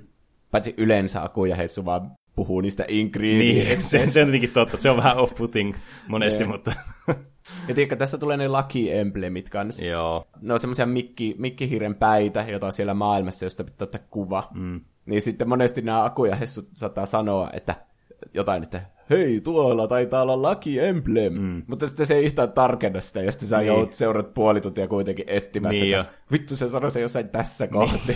niin on. Ja varsinkin, kun nämä, nämä Lucky-emblemit voi olla joko sille, että ne on semmoisia jossakin muraalissa, vaikka on kuvattu joku tämmöinen niin mikkirempää, tai sitten jotakin, jotkut objektit on semmoisessa tietyssä niin kuin, abstraktissa tämmöisessä järjestyksessä, ne näin Niin. muodostaa tämän pään, niin nämä on niin todella sitten vaikeita nämä osa näistä. niin. Onneksi niitä ei kaikkia ole pakko kerätä, että saa sataprosenttisesti. Niin. Mutta oli ne ihan hauskoja. Mm. Sitten jotenkin alkoi oikeassakin elämässä, kun mikkihirjen päitähän on nyt, jos käy vaikka kaupungilla, niin niitä on yllättävän paljon kaikkialla, niin se tuli vähäksi aikaa semmoinen, että kattava kaikkialle, että pitääkö tosta ottaa kuva. Kaikista tulee semmoinen keltainen markkeri tulee, kun sä näet Niin, se vaan ilmestyy silmiin. Mm. Mm. Se on jännä, kun Soralla on nyt älypuhelin. Niin jo. Muuten. Mut Toisaalta mik, miksi ei olisi tavallaan niin kuin... Niin. Kyllähän se tuntuu vähän semmoista irralliselta asialta, mutta sitten jos sitä alkaa miettimään silleen oikein kunnolla, niin sehän siinä järkeä, että siellä on joku tommonen laite, millä se voi kommunikoida Niin. muiden kanssa. Kun on tässä planeettojen välistä lentelyäkin, niin miksei olisi kännykkä? Niin, nimenomaan. Mm. Se, siinä on niitä kaikkia minipelejä. Mä en oikein niistä välittänyt. En mä, mä vaan periaatteessa yhdesti koitin kaikkea. Että... Mm. Mm. Mulla tuli tästä Twilight Townista mieleen, että oli itselle vähän semmoinen pettymys, se oli niin pieni se alue. No niinpä. Kun kakkosessa se on yksi isoimmista kentistä. Niin on. Ja siellä oli niin tutut ne paikat. Ja... Mm. Tässä on periaatteessa se yksi se aukio ja mm. sitten se yksi viemäri ja sitten se kartano edusta. Niin. Mutta kakkosessa oli semmoisia kaupungin osia ja siellä oli se juna-asema. Ja juna-asemalta mm. pääsi vielä toiseen paikkaan. Ja Niin oli. sitten kartanon sisälle pääsi ja sielläkin oli... Ja periaatteessa oli kaksi Twilight Townia kakkosessa. Niin. Tässä oli vaan tosi pieni alue. Mm, niin oli. Se oli vähän silleen, niin kuin, että olisi toivonut, että se olisi ollut ehkä vähän Niin. isompi. Ja Mutta- sinne kartanoon, mä oletin, että sinne pääsee jossakin vaiheessa sitä peliä. Niin, niin. Mutta ehkä ne ajatteli, että tarinallisesti se ei ole niin tärkeää enää mm. se Twilight Town. Niin. Mikä tietysti myös on ihan järkevä peruste. Niin. Siellä on kyllä se kokkausminipeli siellä. Se ö, Rottatuilleen se Rotta on perustanut sinne semmoisen, ja Roopesidän kanssa mm. semmoisen, niin semmoisen ravintolan. Mä, mä pidin siitä, millä tavalla ne niinku, ää, toi ton hahmon tuohon mukaan, että sillä ei ollut mitään omaa maailmaa. Mm. Että oli mun mielestä just sopiva tuommoinen kokkausminipeli. Mutta jumalauta, että se kokkausminipeli oli välillä ärsyttävää, kun piti Niinpä. rikkoa niitä munia, ja sä vähän painoit väärällä tavalla tattia, niin se sorava, että satana tuhoaa ne munat, ja sitten koko paikka syttyy palaamaan. Niin. Sitten mä ajattelin, että ne on semmoiset, että sun pitää ensin, sun pitää ensin leikata munat ja sitten vatkata jotakin ja tämmöistä, mutta sä niin kuin, käytännössä teet ruoan vaan sille, että sä tyyli, sä pilkot tomaattia ja sitten se ruoka on valmista. Että se niin. oli Ja se ruoka joku hummeriannos, vaikka sä Niin. rikkoit vain yhden kananmunan. niin onkin. Se oli vähän koomista mun mielestä kyllä. niin. Tuommoista Kingdom Hearts-maista, niin on aina ollut tämmöisiä tyhmiä Niin. minipelejä. Mm, jep. Sitten kolmas maailma taisi olla Toy Box, eli Toy Story-maailma. Mm, tää oli kyllä hyvä. Niin oli. Toy Story on mun ihan oma pitkäaikainen suosikki. Mm. Ne kaikki hahmot näyttää niin hyviltä tässä, että Niin jo. Vissiin Pixar on ollut apuna niin kuin anima- animoimassa tätä Kingdom Hearts 3, että mm. ne hahmot sais mahdollisimman samanlaiseksi. Ja vähän niin kuin se cinematography, mm. tai mikä se on suomeksi, joku kuvaus. Vähän Niin. samanlaista kuin di- Pixar-leffoissa. Joo, siis oli kyllä, että tämä oli todella uskollinen tälle tyylille. Mm. Et, jos mä olisin nähnyt näitä, niinku, näitä kutsiineja tästä, ja mulle kerrotaan tätä vaikka Toy Story vitosesta, Niin. mä, mä en nyt varmaan osannut sanoa, että onko nämä oikeasti vai eikö nämä ole. Mm. On ne ainakin parempia kuin Toy Story ykkösessä. Mm, Mutta niin, kyllähän nyt Toy Story 3 alkaa näyttää tosi hyvältä. niin, Ja nelonen ei ole vielä tullut täällä Suomessa. Se mm. pitäisi kyllä katsoa sitten. jep. Mä kuulin joskus, että tämä Toy Story-maailma olisi niinku kanonia siinä Toy Story-universumissa. Niinkö? Joo. Mutta tähän on vähän niinku, kun siinä ne osa leluista on kadonnut jonnekin toiseen käänteismaailmaan tai Niin. jotain. Ja niitä ikinä saa takaisin. Se loppuratkaisu on vaan, että ei, ehkä ne joskus vielä palaa. niin olikin, joo. Se oli kyllä Niinku huitoa. mitä helvettiä. Mitä sä Sora niinku teit siellä sitten? Niin. Ette mitään. Mm. Tässä on tosi siisti, kun menee sinne maailmaan, mm. niin tulee semmoinen tosi outo katsiin. Niin Semmoinen onkin. Verum Rex. Vitsi, oli hyvä. Mä tykkäsin Niin oli. Mä olin silleen, what the fuck is going on? Että Niin. nyt, tuliko tässä just mainos jostakin uudesta Final Sitä Fantasy mäkin aloin pelistä? miettiä, että onko tässä joku Final Fantasy mainos. Niin, ja mä vieläkin mietin, että ehkä se on joku Final Fantasy mainos. Niin. Siis periaatteessa sehän voi ihan hyvin olla. Niin. Mut, Tai ehkä joku Kingdom Hearts uusi spin-offi, mm, mahdollisesti. jep. Ja sitten se oli yhdistetty myös siihen, se oli siis ihan eri grafiikoilla tyyli se cutscene, mm. mutta sitten sä vähän niin kuin pääset sinne peliin mm. ja pystyt ohjata tämmöisiä robotteja. Ja... Jep. Mä tykkäsin tästä Toy Story-maailmasta kyllä paljon. Mm. Ja tämä kenttä oli valtava kyllä, varsinkin tämä lelukauppa. Niin. Ja varsinkin tämä tosi vertikaalinen tämä kenttä kanssa. Mm. Niin se loi ihan niinku semmoisen niinku uuden perspektiivin tähän kyllä tähän level designiin, mitä näissä Kingdom Hearts-peleissä on niinku ollut. Että niin. Yleensä ne on aika semmoisia laajoja ne kentät, mutta niissä ei ihan hirveästi vertikaalisuutta. Mm. Niin tää oli kyllä kiva. Mä tykkään niistä kentistä, missä muuttuu joksikin pieneksi ja sitten, tiedätkö, mm. sä pystyt niinku tutkimaan jotain lelukauppaa semmoisena leluun. Niin on, siis se, se on kyllä kiva niinku konseptuaalisesti. Mm. Sitten seuraavana oli Kingdom of Corona, eli kaksin karkuteillä maailma. Tämä oli taas tosi lineaarinen, mm, että niin oli. sä lähet sieltä tornilta ja sitten menet sinne kaupunkiin ja pe- periaatteessa se on siinä. Mm. Mutta oli ihan kiva. Tämä oli varsinkin esteettisesti tosi miellyttävä. Niin, tosi, niin näyttää siltä leffalta. Mm. Ja se leffa on tosi hyvä, niin mikäs siinä? Tämä oli täsmälleen se elokuvan juoni. Niin oli. Ja samoja kohtauksia sille kuva kuvalta. Mm. Jep. Mä en ihan tiedä, mitä mä ajattelen siitä, että se leffa juoni ei kuitenkaan välity siitä niin hyvin. Että mm. on se kuitenkin tehty semmoisille, jotka on nähnyt sen leffa ihan niin, selvästi. Niin joo, siis on. Kyllä, että siinä vaan huomaa semmoisia samoja asioita, mitä siinä elokuvassakin on. Mutta toisaalta taas mä tykkään siinä mielessä siitä, että kun tämä on kuitenkin niinku, äh, Soran, Aku ja Hessun vinkkelistä, niin, niin eihän ne ole niinku, perillä kaikista asioista, mitä sillä tapahtuu. Mm, Et niin. siinä mielessä se luo ehkä semmoisen niinku, äh, semmoisen näkökulman niinku siihen sitten eri tavalla. Niin, että tämä tähkäpää ja Flynn vähän niin kuin katoaa siinä ja Niin. sitten kuvataan soraa ja kun Niin. niin. ne vaan miettii, että missähän ne on. Koska se on niinku kuitenkin toissijasta niinku näiden mission kannalta. Niin. Siinä, se matka tietenkin sinne, to, sinne kaupunkiin oli tehty tälle mm. pitemmästi kuin siinä elokuvassa. Ja mm. Siinä oli kaikkea siistejä kohtauksia, että ne löytää jotain eläimiä sieltä, jota ne auttaa. Ja mm. Sitten oli tämmöinen lampikohtaus, jossa yhtäkkiä soraa pystyy räiskyttämään vettä. Niin ja oli. Siitä pystyy räiskyttämään niitä muita hahmoja, ja ne reagoi siihen. Mun mielestä tommoset on tosi siistejä. Niin on, mäkin tykkäsin kanssa. Vähän semmoista rauhoittumisaikaa siinä. Mm. Siltä tämä tuntui kanssa, että tässä oli tosi paljon semmoisia, että pystyi vaan olemaan silleen chillisti. Niin. Ja oliko tämä ensimmäinen näistä maista, missä tuli sitten näitä organisaatiotyyppejä esille? Öö, Vai oliko niitä tullut jo aikaisemmissa? kyllä siellä Toyboxissa tuli tämä niin nuoriksehan. Ai niin olikin, joo. Se tuli, kun tuli sinne lelukauppaan, niin se oli siinä. Niin. Mm. Mä vähän petyin, kun ne aina kävi siellä niinku uhkailemassa tätä soraa, Niin. mutta niitä vastaan ei taisteltu siellä maailmassa. Tämä on mun isoin, tai ainakin yksi niistä isoimmista niin kuin miinuksista tässä pelissä. Just se, että tässä oli menetetty mahdollisuus just siihen, että mikä- mistä mä tykkäsin Kingdom Hearts 2 todella paljon, oli just se, että siellä oli tavallaan niin kuin sen ö, semmoinen Heartless bossi, mitä vastaan taisteltiin, ja sitten siellä oli tämä organisaatiotyyppi. Niin. Niin tämä oli mun mielestä niin kuin menetettyä potentiaalia kyllä tässä. Ja ne oli parhaita taisteluita ne organisaatiot. Niin, siis- Ne oli niinku vähän liian vaikeita aina. Niin, siis tämä oli just, että kun ne oli kaikista semmoisia, että missä tuntui, että sun taidolla oli eniten merkitystä Kingdom Hearts Niin. 2. Et monesti, siis nämä muut bossit on on monesti näissä ollut semmoista niinku, suoraan sanottuna button mä- smashäämistä vaan. Niin. Tämmönen iso hirviö, jota on tosi helppo hakata koko Niin, ajan. niin, niin ta- sitä mä jäin kaipaamaan kyllä näissä maailmoissa. Niin. Mutta ne, tu, jälkeenpäin tuntuu, että ne teki sen tarkoituksella. Niin, mm. niin kuin tätä ihan loppuloppua varten mm. sitten jätti ne. Jep. Niin, näissä monissa maailmassa oli se, että se, vähän niin kuin se elokuvan pääpahis ei alkanut suoraan taistelemaan sua vastaan, vaan se muuttui joksikin Heartlessiksi. Mm, Vähän niin kuin tässä se tähkäpään äiti sitten muuttuu semmoiseksi. mm, jep. Miksi hän on luopunut siitä, kun ykkösessähän hakattiin aina niitä mm. pahiksia niin kuin suoraan. Jep. Mutta onko se joku Disneyn uusi sääntö, että Se- ehkä niin. se tuntuu väkivaltaiselta, jos hakkaa jotain ihmistä. Niin, en tiedä kyllä. Varmaan joku Disney-juttu. Mm. Sitten oli Monstropolis. Se oli aika mitään sanomaton mun niin mielestä. oli. Se, se, se oli tosi lineaarinen kanssa. Niin. Ja se tuntui, että se oli niin kuin lineaarinen sille niin kuin tosi huonolla tavalla kanssa, että siinä ei ollut oikeastaan mitään muuta kuin, että sä kävelit periaatteessa niin kuin käytävää koko ajan vaan eteenpäin. Niin.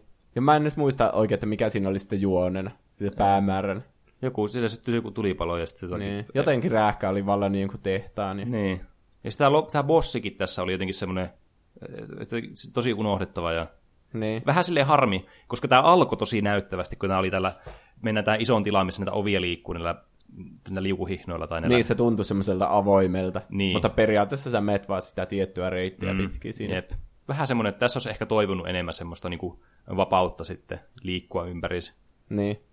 Mä tykkään siitä, näiden siitä tiimi-iskusta, kun ne eka säikäyttää mm. ne hardlesit. Ja sitten se sora vaan tarttuu siihen masiin pallopäähän, ja niin se on Niin aina jo. sille why me? Tai jotain, not again! Ja sitten se heittää sen. Mm. Se- Mä tykkäsin kanssa tässä, kun ää, nämä muuttuu nämä, siis a- Aku, Hessu ja sitten Sora muuttuu näiksi hirviöiksi. Muista kanssa, ne oli kanssa semmoinen tosi, näillä on yleensä tosi hyvä semmoinen estetiikka, joka sopii näihin maailmoihin, mutta tämä oli jotenkin tosi hauska. Mä monesti naureskelin vaan näille, että kun ne näytti näiltä hirviöiltä, ja sitten kun nämä, näiden, tämä interaktiot keskenäänkin sitten perustuu monesti tähän, että miten niin kuin hirveältä ne näyttää, niin muista oli Niin. jotenkin tosi huvittaa ja paljon naureskelin kyllä tällä. Niin. Joo, tää, tässä pelissä Soran, Akun ja Hessun niinku väliset interaktiot on paljon parempia mm. kuin entisissä. Niin on, ja mä tykkään niistä tosi paljon just näistä peleistä, Niin. että miten nämä kolme interaktio toisen kanssa. Niin. Tässä on vähän samanlainen kuin Final Fantasy 15, että se, sä oletat, että se on niinku rakkaustarina sen mm. päähenkilön ja sen love interestin välillä. Mm. Mutta se on oikeasti tosi toissijasta, että se oikea rakkaustarina on niiden niinku pää, sen jengin välillä, mm. kuka sitä tehtävää on suorittamassa. Niin. Semmoista poikien välistä rakkautta siinä. Mm. Sitten seuraavana Arendelle, eli Frozen maailma. Mä en ihan hirveästi tästä digannut. Mä tykkään tästä niinku visuaalisesti, mm. ja sitten täällä on tosi kivat musiikit. Mm. Mutta tämä juoni on tosi outo tässä. Mm. Että tähän väliin voisi ottaa viikon kysymykseen yhden vastauksen, joka liittyy vähän tähän. Eli Amalta, kun kysyttiin, että mitä mieltä olit Kingdom Hearts 3. Mm-hmm. Ihan hyvä ja visuaalisesti tosi miellyttävä, mutta jotenkin jotkut niistä maailmoista tuntui superhutaistulta. Köhkö Frozen. Puuttu kans vähän samanlainen taianomaisuus, mikä Kingdom Hearts 2 oli, mutta toisaalta Kingdom Hearts 2 oli kyllä niin hyvä, että siitä on vaikea pistää paremmaksi yleisesti ottaen. 3 kautta 5. Niin, tää Frozen-maailma, niin onko sä kuullut sen teorian siitä, että miten sitä on muokattu viime hetkellä? Mm, en Esimerkiksi Game Theory oli tehnyt tästä videon. Mm-hmm. Että kun se alkaa siitä, että se Larksene laittaa sut jonnekin ihme jäälabyrinttiin, Mm-hmm. Mutta se jäälabyrintti, niin kun jos sitä miettii sitä niin kuin layouttia siellä, mm. on vaan niin kuin täsmälleen sama kuin se jäälinna, mikä on siellä vuoreen huipulla. Mm-hmm. Että taas ihan selvästi tehty sille, että se, sä menisit niinku sinne vuoreen huipulle, ja se olisi niinku se linna, olisi niinku se jäälabyryntti. Niin. Että tässä olisi enemmän ollut tar- ajatuksena se, että se Elsa olisi oikeasti ollut tämän kentän pahis. Aivan.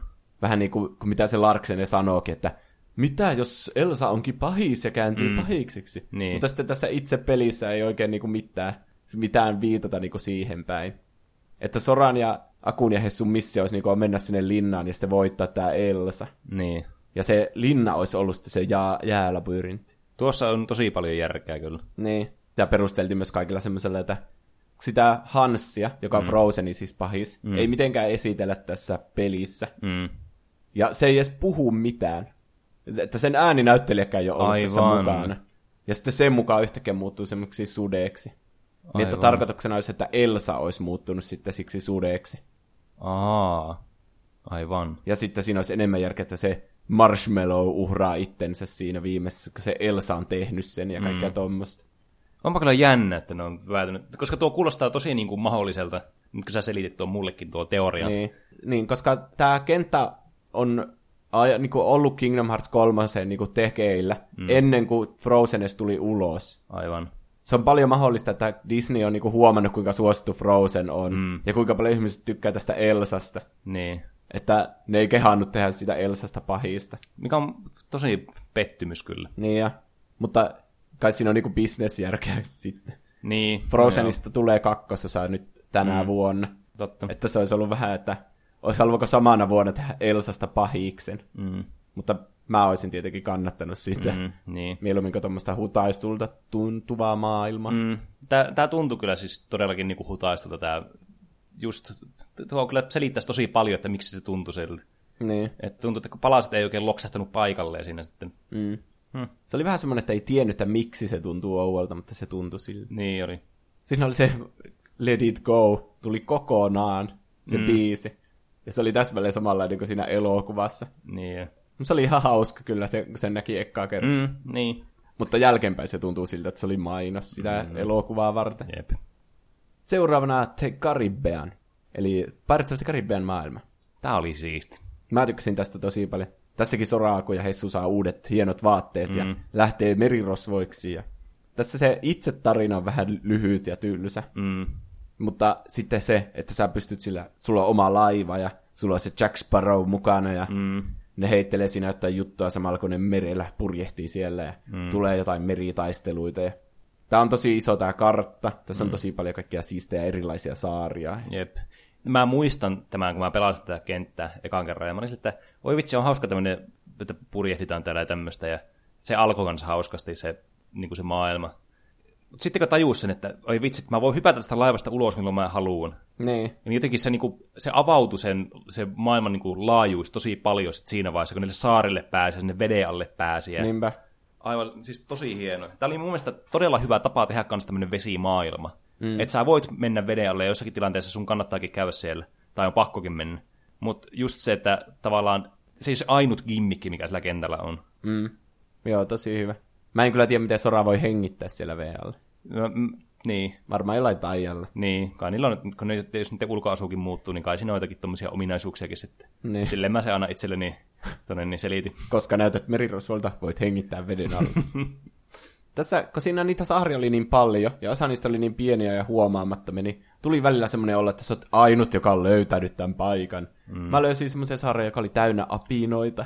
Hmm. Ja sitten mä löysin semmoisen vedenalaisen luolan, joka, jossa oli niinku, samassa huoneessa oli niinku kymmenen aarrearkkua. Mm. Oi Se vitsi. niinku tuntui siltä, että onko mä ainut, joka on löytänyt. Niin Niin. Tämä on pakko olla joku tosi suuri salaisuus. Niin. Varsinkin niiden löytäminenkin oli välillä aika haastavaa, että ne oli jossain tosi hyvin piilotettu. Niin. Ja sitten yhtäkkiä sä löydät semmoinen kunnon aarreluolan, niin Mm. se oli kyllä siisti. Jep. Seuraava kenttä oli San Fransokio, eli Big Hero Sixistä tämä Tokion ja San Franciscon yhdistelmä. Mä edelleenkään tykkään tuosta nimestä, mikä tuolla kaupungilla. Musta se kuulostaa niin kuin naurettavalta. Niin, no se on tarkoituksella varmasti. Mm. Mutta tämä oli sitten kans tämmönen avonainen, tai avo, avonainen tämä ympäristö. Niin. Tämä vähän tuntuu aluksi semmoiselta isommalta. Niin. Sitten sä niinku huomaat, että missä ne kentän rajat menee. Niin. Tämä on periaatteessa vain yksi huone tämä koko kenttä, Mm. joka on tämmöinen iso kaupunki, jossa mm. sä voit lennellä miten sä haluat siellä vapaasti. Jep. Tämä seuraa, tai niinku jatkaa tapahtumia siitä Big Hero Sixistä. Mm. Tässä oli kyllä hyvä se tarina mun mielestä, että kuinka se yhdistyi siihen alkuperäiseen Big Hero Sixiin. Mm. Että se Baymax, joka jäi sinne jonnekin portaaliin, niin sitten se haettiin sieltä takaisin ja siitä tuli se pahis. Joo, siis tää, tää tuntuu tosi niinku orgaaniselta jotenkin. Tää maailma ja tää tarina, niinku tähän just tähän Soraku ja Hessun tähän tarinaan. Jotenkin niinku tää yhdistyi tosi hyvin. Et se ei tuntunut semmoiselta yhtä irralliselta kuin vaikka just, vaikka se tähkäpää juttu, että siinä tavallaan se tarina itsessään on niinku ihan semmoinen toissijainen. Niin. Nämä, niinku, nämä hyvin integroituu yhteen, nämä tarinat tässä. Mm. Se on aina hyvä, jos niillä on vähän, Soralla ja Akulla Hessulla on vähän samanlaisia ongelmia kuin niillä sen elokuvan henkilöillä, ja sitten ne voi niinku samaistua toisiinsa ja mm. tulee semmoisia. Mun mielestä tässä maailmassa tuli just vähän semmoisia kohtauksia, mm. että Sorakin alkoi miettimään, että oh, muistelen nyt minun vanhaa kadonnutta ystävääni, kun hänkin muistelee, tai jotain tommosta. Niin Mm. Semmoinen on aina hyvä. Jep. Mä tässä maailmassa mä odotin sitä, että tämä alkaa näillä tämmöisillä virtuaalitraining-jutuilla. Niin Niin. tässä mä odotin sitä, että tässä tulee nämä tämmöiset nämä klassiseksi muodostuneet nämä kaikki tämmöiset areenat ja muut. Niin, niitä ei tullut sitten missään. Niin. Tai ne, on tulle, ne tulee vähän niin kuin sitten, kun on päässyt pelin läpi, Niin. mutta vähän semmoisena tynkäversiona ehkä. Niin, niin mä oletin, että tässä olisi ollut täydellinen paikka niille. Mm. Siis niinku, siinä, siinä on sen lisäksi, että tietenkin tavallaan niinku gameplay-mäisesti ne olisi sopinut tänne, niin just sille niinku ympäristö- ja maailmankin puolesta ne olisi sopinut tuohon. Niin. Niin. Just kun niitä, oli niitä aluksi niitä semmoisia harjoitus, niitä kourseja, missä piti mennä, ja just niin kuin näissä Olympoksellakin oli ollut, että piti hakata niitä ihme niin vaaseja tai muuta vastaavia. Niin. Niin. niin tässä oli vähän samanlaista fiilistä sitten. Mm. Niin, niin. Mä sanoisin, että hyvin erikoista, että ne päätti jättää ne pois. Niin. Joo, se on kyllä ollut tärkeä osa. Ja sitten niissä menee just tosi vaikeaksi se Niin, kombatti. niin, niin, nimenomaan. Yksi dissimaailma on vielä, eli puolen hehtaarin metsä. Ai niin joo. Mä en tiedä, miksi tässä on tässä pelissä. Tämä on mm. niinku hirvein maailma ehkä ikinä. Ja tää on siis, tää on niinku todella vielä semmoinen niinku hutaastu, tai siis, tiedätkö, se- semmoinen, että nämä asiat, mitä sä teet täällä, on semmoisia niinku niin vielä niinku viimeisen päälle hutaastuja, jos, Niin. jos tuommoista termiä voi käyttää, että niinku onhan ne aikaisemminkin ollut semmoisia aika tynkiä, että mitä siellä tapahtuu, että se on joku minipeli aina ollut. Mutta nyt siinä ei ollut oikeastaan, se sisältö oli niin minimaalista ja semmoista, niin kuin, ei ollut mitään Siinä oli merkitystä. vaan yksi huone, jossa oli kolme minipeliä, jotka oli periaatteessa sama. Niin. Ja ne kaikki oli Candy Crush Saga. Niin, että siis tää, tää oli kyllä semmoinen... kaikki dialogi on kaikista huonointa täällä puoleen hehtaarin mm. metsässä. Kun ne... Mutta mä veikkaan, että se on tarkoituksella. Kun tässähän puhuttiin vähän siitä, että Sora vähän niin kuin kasvaa jo yli tästä mm. Nalle puhumaailmasta Niin. ja sille. Mm. Se oli vähän tarkoituksella, että se Sorakin oli vähän silleen, että me, että me ollaan vähän erkaannuttu tämän Nalle Puhin kanssa, mutta mm. ei sille oikein voi mitään, että ihmiset kasvaa erilleen. Niin. Mm. Musta tuntuu, että se oli tarkoituksellista. Tuo, on siis, tuo on kyllä ihan mahdollista, koska semmoisia teemoja tässä kyllä selvästi oli. Niin. Se oli vähän huono tapa kuitenkin tehdä se. Mm, niin. Kyllä se gameplay olisi ollut vähän miele- mielekkäämpää, tai se maailma itsessään olisi ollut vähän semmoinen. Niin. Että mi- ne minipelit on kyllä kivoimpia, jos ne muistuttaa vähän niin kuin sitä oikeaa gameplaytä, eikä Mm, semmoista niin kuin ihan irrallista. jep. No sen jälkeen tämä juoni lähtee niin kuin etenemään. No tähän mennessä Sora on etsinyt itsestään jotain Power of Wakingia, mm. mutta se ei ole käyttänyt sitä mihinkään. Niin nyt tämä juoni lähtee etenemään, etenemään, kun Riku ja Mikki saa sen Akuan pelastettua sieltä mm. pimeästä maailmasta. Ja sitten Aqua on vaan yhtäkkiä niiden kanssa siellä ja silleen moi. Mm. Et ole vanhentunut yhtään, vaikka tästä on 15 vuotta, kun sä viimeksi ollut. Tai tiedätkö? Mm. Jep. Ja sille se tuntuu ikuisuudelta. Mutta kuitenkin tässä nyt ollaan. Sitten se lähtee saman tien pelastamaan Ventusta sieltä pimeästä maailmasta, sieltä Castle Oblivionista. Mm. Tää, niin kuin kaikki tapahtuu sitten sen jälkeen niin kuin putkeen. Niin vaan. joo, siis mä, sitä mä en ihan ymmärrä, että miksi tässä tämä pacing jotenkin tuntuu ouolta tässä pelissä. Niin, että miksi Aqua ei pelastettu niin kuin aika aikaisin, Niin. ja sitten olisi vähän aikaa odotettu, ja sitten vaikka Ven, mm. ja sitten taas vähän aikaa, ja sitten vaikka Terra. Niin. Että tässä tuo, nuo Disney-maailmat oli niinku, Soralla oli vain yksi päämäärä ja sä et oikein tajunnut, että mikä se päämäärä on. Niin. Ja sitten sen jälkeen kaikki alkaa tapahtua tosi mm. nopeasti. Ja vaikka tämä onkin siis tämä juoni tässä, ja nämä hahmot, tää, mitä Kingdom Heartsilla itsellä on tässä, niin on aika tämmöistä niinku sekaavaa ja vähän edgiä ja tämmöistä. Mulla on jotenkin, mä tykkään ihan hirveästi just, tä, just näistä asioista Kingdom Heartsissa. Niin. Et mä tykkään siitä, että ne Disney-jutut on niinku integroituna siihen niinku yleiseen overarching niinku tavallaan maailma ja juone ja muihin näihin hahmoihin. Mutta sitten tässä ne tuntuu semmoista niinku ihan eri segmenteiltä kokonaan. Niin. En tiedä, oliko sekin sitten tarkoituksella, että joku, onko Disney sanonut, että ei saa, niinku, tai jotenkin halutaan pitää ne erillisiin, Mm, ne niin. etkyt jutut siitä. Kun siis, kun mä, musta vähän tuntuu, että se voisi olla ihan hyvin mahdollista, varsinkin mitä niinku, tuntuu, että nykyään muutenkin Disney on vielä niinku koko ajan entistä ja entistä semmoinen niinku kontrollifriikimpi näiden niiden Niin. IPten kanssa. Niin. Että mitään semmoista kunnon juonellista ei voi tapahtua niissä Disney-maailmassa. Niin. niin sen takia tähän on tehty nämä omat maailmat, että se linna, missä se Ventus on, sitten siellä taistellaan Vanitasta vastaan, ja mm. sitten kun Ventus pelastetaan, niin sitten mennään tänne Keyblade Graveyardille, ja mm. siellä sitten hahmoja kuolee vielä enemmän. Tästä kun ne alkoi näyttää, kun sillä pääsi pelaamaan, eikö tällä Aqualla saanut pelatakin tässä? Joo, se taisi olla, että Aqualla just pelattiin tätä Vanitasta vasta. Mm. Siis mä tykkäsin ihan hirveästi kans näistä. Niin. Että pääsi pelaamaan vähän eri hahmoilla. Ja sitten just niillä on erilaiset movesetit sitten, mutta ne on kuitenkin tehty samalla niin kuin combat-mekaniikalla tämän Kingdom Hearts 3 kanssa, niin se sekoitetaan niitä aikaisempia pelejä. Niin. Niin mä tykkäsin to- tosi paljon. Mm. Niin sitten kun nämä pääsee sinne Keyblade Graveyardille, nyt näillä on koko jengi koossa, seitsemän Guardian of Lightia, vaikka sitä Terraa ei ole vielä löytynyt kyllä siinä vaiheessa. Tää oli niin siisti tää. Mä tykkäsin kyllä paljon tästä niin kuin eteenpäin tästä pelistä. Mm. Tämä ehkä pelasti tämän jopa tämän pelin, tämä viimeinen niin kuin kolmannes, tai niin. Niin. kuinkahan pitkä tämä olisi niin kuin tarinan puolesta. Mutta Jep. Tässä ekana tulee se, vähän niin kuin kakkosessa oli se tuhatta Heartlessia vastaan taistelu, mm. niin nyt se on jotain miljoonaa Heartlessia vastaan, mm. ja ne kaikki hahmot yli tappelee siellä yhdessä. Jep. Ja tää alkoi lagaamaan tää peli aivan hirveästi. Niin.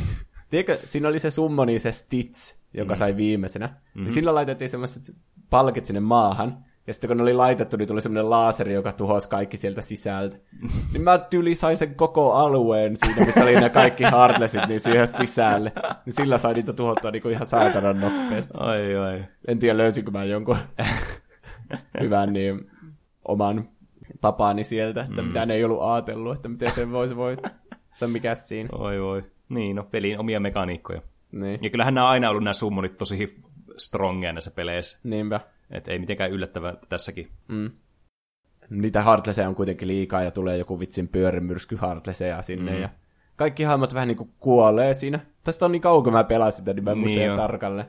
Mutta sitten Sorakin kuolee kai ja joutuu tämmöiseen johonkin uuteen maailmaan taas. Mm. Mun täytyy sanoa, että siinä kohtaa, missä tämä tämä Aku uhraa itse asiassa se oli, niinku, se oli aika... Ah, se oli aika badass. Se oli tosi siisti kohtaus. Se tekee jonkun maailman pahimman taian sitten. Mm. Ai että, semmoinen vitsi Skybeam tulee siitä. Mm. Hmm. Se oli tosi cooli kohta. Se oli sille, että oh no, että ei tässä nyt voi käydä niitä mun suosikki Disney-hahmo kuolee. Niin, vähän niin kuin siinä kakkosessa, se, kun se, se Hessu meinaa kuolla. no, mä aina unohan tuon, kun se, tulee, se, se, se mukaan kuolee, se saman tien on silleen, hei. Niin. Siinä on se hyvä kohta, kun Mikki on sille Tell Bay for this. Mm. Ja heittää sen kaavu helvetti ja kutsuu sen miekaa siihen. Ja ai että. Kakkonen on kyllä hyvä. Niin jo. Niin, sitten Sora joutuu jonnekin maailmaan, jossa se on se oman pään sisällä ilmeisesti, mm. tai jotain. Siellä on paljon soria. Mm. Ja sitten semmoinen kissa, maskotti, Jep. jota ei ole esitelty oikein muuta kuin ehkä siinä kännykkäpelissä. Mm. Ja sitten siinä, oli, introssa oli siinä... Ai niin, oli se siinä ihme, mikä se olikaan. Semmoinen recap-intro-juttu. Niin, se on joku tämmöinen juontaja tässä pelissä kai, mm. vähän niin kuin. Jep. Niin, se oli hämärä maailma kanssa. Se oli. Se oli myös hämärä, kun sä ensimmäistä kertaa olit siellä. Siellä oli semmoisia näkymättömiä, semmoisia dialogilaatikoita. Niin. Jotkut vähän niinku kuulosti siltä, että ne olisi niitä hahmoja, jotka oli niinku just delannut siinä. Mutta mm. jotkut oli ihan randomeita sitten. Niin oli. Mä... Että ei oikein saanut selvä. Vitsi, kun sitä on niin pitkä aika tuosta just, tuosta kohtauksesta, niin ei muista silleen, kun se vaikutti tosi tärkeältä silleen, kun pistäisi ne palaset niin kuin, tiedätkö, loks, paikalle. Niin. Mutta tavallaan niin kuin, se ei nyt ihan hirveästi avannut tätä, koska ei muista niin ensinnäkään, että mitä siinä tapahtui. niin. Mä tykkäsin tästä niin luovuudesta, mm. mitä tässä oli tässä maailmassa. Niin oli, se oli kyllä hauska. Ja sitten se pelastaa se Sora jotenkin ne kaikki yksi kerrallaan. Ja sitten siinä tulee joku outo aikamatkustusjuttu, että se koko ku, jut, kohta, missä ne kaikki kuolee, niin kuin kelautuu taaksepäin. Mm. Ja sitten ne Keybladeit, mitä sillä Keyblade Graveyardilla on, niin lähtee lentämään ja jotenkin auttaa Soraa sitten voittamaan nämä Heartlessit. Mm. Niin oli. Tämä oli kyllä jännä kohtaus. Kyllä tämä tuntui sille eeppiseltä. En mä tiedä, mitä siinä tapahtui niin. Niin käytännössä. Siis tämä, tämä oli semmoinen niin, niin Deus Ex Machina kohtaus, kun voi vaan niin. ikinä olla. Mutta mä tykkäsin tosi paljon sitä, kun nämä Keybladeit tulee tähän, ja sitten kun sä alat taistelemaan tätä Heartless tätä palloa massaa vastaan. Mm. Ja sitten kun sä pystyt heittelemään niitä Keybladeja, sitten kun sä ränkkäät kolmiota. Niin. Ja sitten siinä näkyy niitä semmoisia eri, näiden Keybladien, niin kuin, niitä, tavallaan semmoista niin kuin eri nimiä. Mm. Ja ne on niinku, jos mä ymmärsin oikein, ne on niinku suoraan repästy sitä mobiilipelissä, että ne käyttäjien nimet siihen Jos mukaan. teki jonkun tietyn tehtävän, niin sitten pääsi mukaan Kingdom Hearts 3 jollakin tavalla. Mm. Niin kun, se sijoittuu just sinne ennen sitä Keyblade Waria se peli. Oletuksena olisi, että ne Keyblade olisi niinku niiden kännykkäpelaajien, niinku, niin. kun ne on kuollut, niin sitten niiden Keybladeit on nyt sitten tässä. Jep. Niin oli mä... se ajatuksena tosi siis. Mulla tuli tästä tosi vahvasti mieleen Nier Automataan tämä loppu. Niin ja Mä, joo, tämmöiset on kyllä aina tosi kivoja. Mm. Tää oli, mä, mä tykkäsin tästä, tämä oli tosi vaikuttava mun mielestä. Ja kiva niin kuin, tämmönen nodi kanssa tälle mobiilipelille. Niin, vaikka se mobiilipeli itsessä on vähän semmoinen, että en itse ehkä pelaisi sitä. Niin. Hyvä, että jotkut on pelannut, niin sitten pystyy auttamaan siinä tuossa kolmessa yep. jollakin tavalla. Niin sitten sen jälkeen Jensid tulee tänne ja tekee kerrankin jotain niin kuin eeppistä. Se teki jotkut moosekset ja teki semmoisen reitin mm. siihen ja päästi nämä hyvikset sitten tänne lähemmäs sitä Master Xehanortia tämmöiseen labyrinttiin. Mm. Jos se sitten alkaa tämän pelin niin crazy segmentti, jota mä en osannut yhtään odottaa, että mitä helvetti. Eli siellä labyrintissä taistellaan näitä kaikkia organisaation pahiksia vastaan semmoisessa kahden ja kolmen hengen ryhmissä niin kuin yhtä aikaa. Mm. Ja sitten sulla on niin kuin puolella näitä Guardian of Lightteja kans. Mm. Semmoisia, ketkä ei edes kuulu siihen, niin kuin kaikki mahdolliset hahmot, ketä ne niin kuin keksi, että Roksaskin ilmestyy sinne ja niin Xion ja... Ei vitsi, tässä niin oli semmoinen, että mitä tässä pelissä just niin tapahtui, mm-hmm. että tämä on ihan uskomatonta. Tämä oli mun mielestä, tämä, on hämmentävää mun mielestä sen takia, koska tämä oli tämän, mun mielestä tämän pelin paras kohta ja tämän pelin eniten, eniten niin kuin menettyä potentiaalia oleva kohta. Niin. Tai siis kun mä tykkäsin tosi paljon sitä, että tässä tulee tämmöinen boss rush tyylinen loppu, että tässä tulee bosseja ja bossien jälkeen. Mä siis mä rakastan boss russeja, ne on mun mielestä niin mukavia, kun nämä bossit on kuitenkin eniten semmoista niin kuin, tavallaan omaa semmoista taitoa ja semmoista, niin kuin, tulee semmoinen paras fiilis, kun ne voittaa. Niin. Niin tästä tavallaan, että mä en tykännyt siitä, että nämä tuli ryhmissä. Sen takia, koska tämä tuntuu vaan semmoiselta spämmiltä vaan tämä. Että siinä niin. ei tuntu siltä, että sä et voinut tehdä mitään muuta kuin vaan toivoa, että sä et vaan kuole tässä. että sä vaan hakkaat vaan koko ajan ja sitten toivot, että sä blokkaat samalla niitä iskuja ja lyönneillä. Niin. Että se oli niinku tosi letdowni mulle. Varsinkin jos niitä oli vaikka kolme kerralla, niin sä et pysty seurata, mitä kaikki tekee. Niin. Se tuntuu vähän sekaavalta kyllä. Jos ne olisi tehnyt sillä tavalla se, että ne olisi aina tullut joku, se olisi vaihtunut aina, että semmoinen niin tag team tyyliin, tiedätkö? Niin. Niin se olisi toiminut pa- esimerkiksi paljon paremmin mun mielestä. Koska sit sä olisit, sun, sä olisit aina tiennyt, että ketä vastaan, että sun pitäisi tavallaan niin te muokata sitä sun taistelutyyliä aina sinne tilanteen mukaan. Eikä se, että se on vaan semmoista kauheita spämmiä, että sä et oikein tiedä, mitä tapahtuu. Olihan se, niin, se oli eeppistä, mutta Mm. mä olisin ehkä tykännyt siitä, että ne pahikset olisi tullut niissä Disney-maailmoissa mm. yksitellen. Jep. Ja sitten tämmöisissä ryhmissä siinä lopussa, niin se olisi tuntunut enemmän semmoiselta, että mm. sä tunnet nyt ne pahikset, ja sitten nyt on tosi koitosksen aika. Niin, ja sitten se olisi myös tehnyt mahdolliseksi sen, että sä olisit vähän, vähän niin kuin ns. pelata paremmin myös sitä loppuboss, niitä loppubosseja kanssa, kun sä olisit tiennyt, mitä ne yksittäiset tyypit teki. Tietenkin Niin. tässä nyt oli aika paljon, niin kuin, ne teki samoja asioita, mitä vaikka Kingdom Hearts 2. tässä Final Mixissä nämä yksittäiset tappelut. Et niillä oli aika paljon samoja moveja. Niin olihan se selvästi tehty sille Kingdom Heartsin pitkäaikaisille faneille, mm. että kaikki nämä hahmot tekee comebackin ja Mm. sitten just ne liikkeet oli ihan samoja kuin vanhoissa peleissä. Niin. Mm. Mutta ehkä silti se olisi voinut jotenkin venyttää. Se tuntui vaan menevää siinä ohi silleen Niin jo. nopeasti. Ja se varsinkin, se meni tosi nopeasti vielä se koko loppusegmentti sitten. Niin. Että se, oli semmo- se todellakin oli boss rush. Mm. Että se niin kuin meni tosi nopeasti se tilanne. Se jotenkin se DLC, mikä tulee ensi talvena, niin liittyy tähän kohtaan. Että sä pystyt pelata niillä vaikka Roksasilla tai niillä eri hahmoilla Mm. sitten näitä pahiksia vasta. Okei.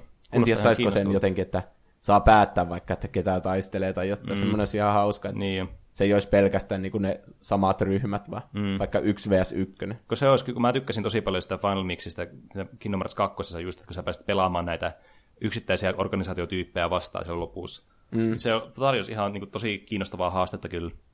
Ja sitten viimeinen ryhmä on Ansem ja Xemnas ja tämä nuori Xehanort, mm-hmm. jotka on nämä niin kuin pääpelien nämä pahikset. Mm. Ja se oli oikeasti tosi vaikea taistelu. Että Tähän mennessä tämä peli oli ollut aika helppo. Joo, se, se on myös yksi semmoinen kritiikki, että tämä Proud, tämä moodi, millä mä pelasin tämän läpi, tämä tuntuu tämmöistä läpsyttelyltä, varsinkin verrattuna kakkoseen ja ykköseen. Niinpä. Tähän väliin voi ottaa taas viikon kysymyksen vastauksen Karpisa Analta. Eli peli näytti hyvältä ja maailmat oli pääosin mielenkiintoisia. Proudilla peli oli aivan liian helppo, joten mm. pitää vielä kritiikalla jossain vaiheessa kokeilla. Kombat oli muuten jees, mutta attractionit oli omaan makuun turhia ja liian tehokkaita. Mm. Jos ne olisi vienyt MPt, niin olisin ehkä ymmärtänyt. Odotukset oli ehkä astetta kovemmat verrattuna siihen, mitä sai. Hyvä mm. peli kuitenkin 3 kautta 5. Mm. No, aika samalla linjoilla ollaan oltu tähän mennessä noiden kanssa. Niin. Näissä Bosch-russeissakin pystyi käyttämään niitä attractioneita, niin se näytti naurettavalta, kun on joku tosi vakava pahis siellä ilmassa, ja sä vaan ammut sitä semmoisella niin Mm. vitsi jollakin laaseraseella sille. Jep. Siis, niin. Nämä toimi näissä Disney-maailmoissa, nämä attractionit. Mutta mä en ihan ymmärrä, että miksi näillä bosseilla sitten oli mahdollisuus niin antaa sulle tämmöinen attractioni käytettäväksi. Että ne olisi voinut ihan helposti vaan jättää sille, että sä et vaan saa niitä siinä lopussa. Niin. Ja se olisi heti vähän niin kuin balansonnut myös sitä tilannetta siinä. Mm, tekee kyllä mieli pelata se kritiikalle. Mm, Harmitti niin. se ollut silloin alussa. Niin mä oon samaa mieltä. Mua- Senhän takia kaikki pelastaa sillä Proudilla, kun se oli se ai- vaikein moodi siinä alussa. Mm. Niin, sitten kun voittaa vielä ne kolme, niin sitten tämä Master Xehanort kutsuu sitten tämän Kingdom Heartsin sinne, ja Mm. kun sillä on nyt jotain 13 eri keybladea, ja sitten se tappaa Kairin. Niin. Ja uskomatonta. Tää oli niinku siis...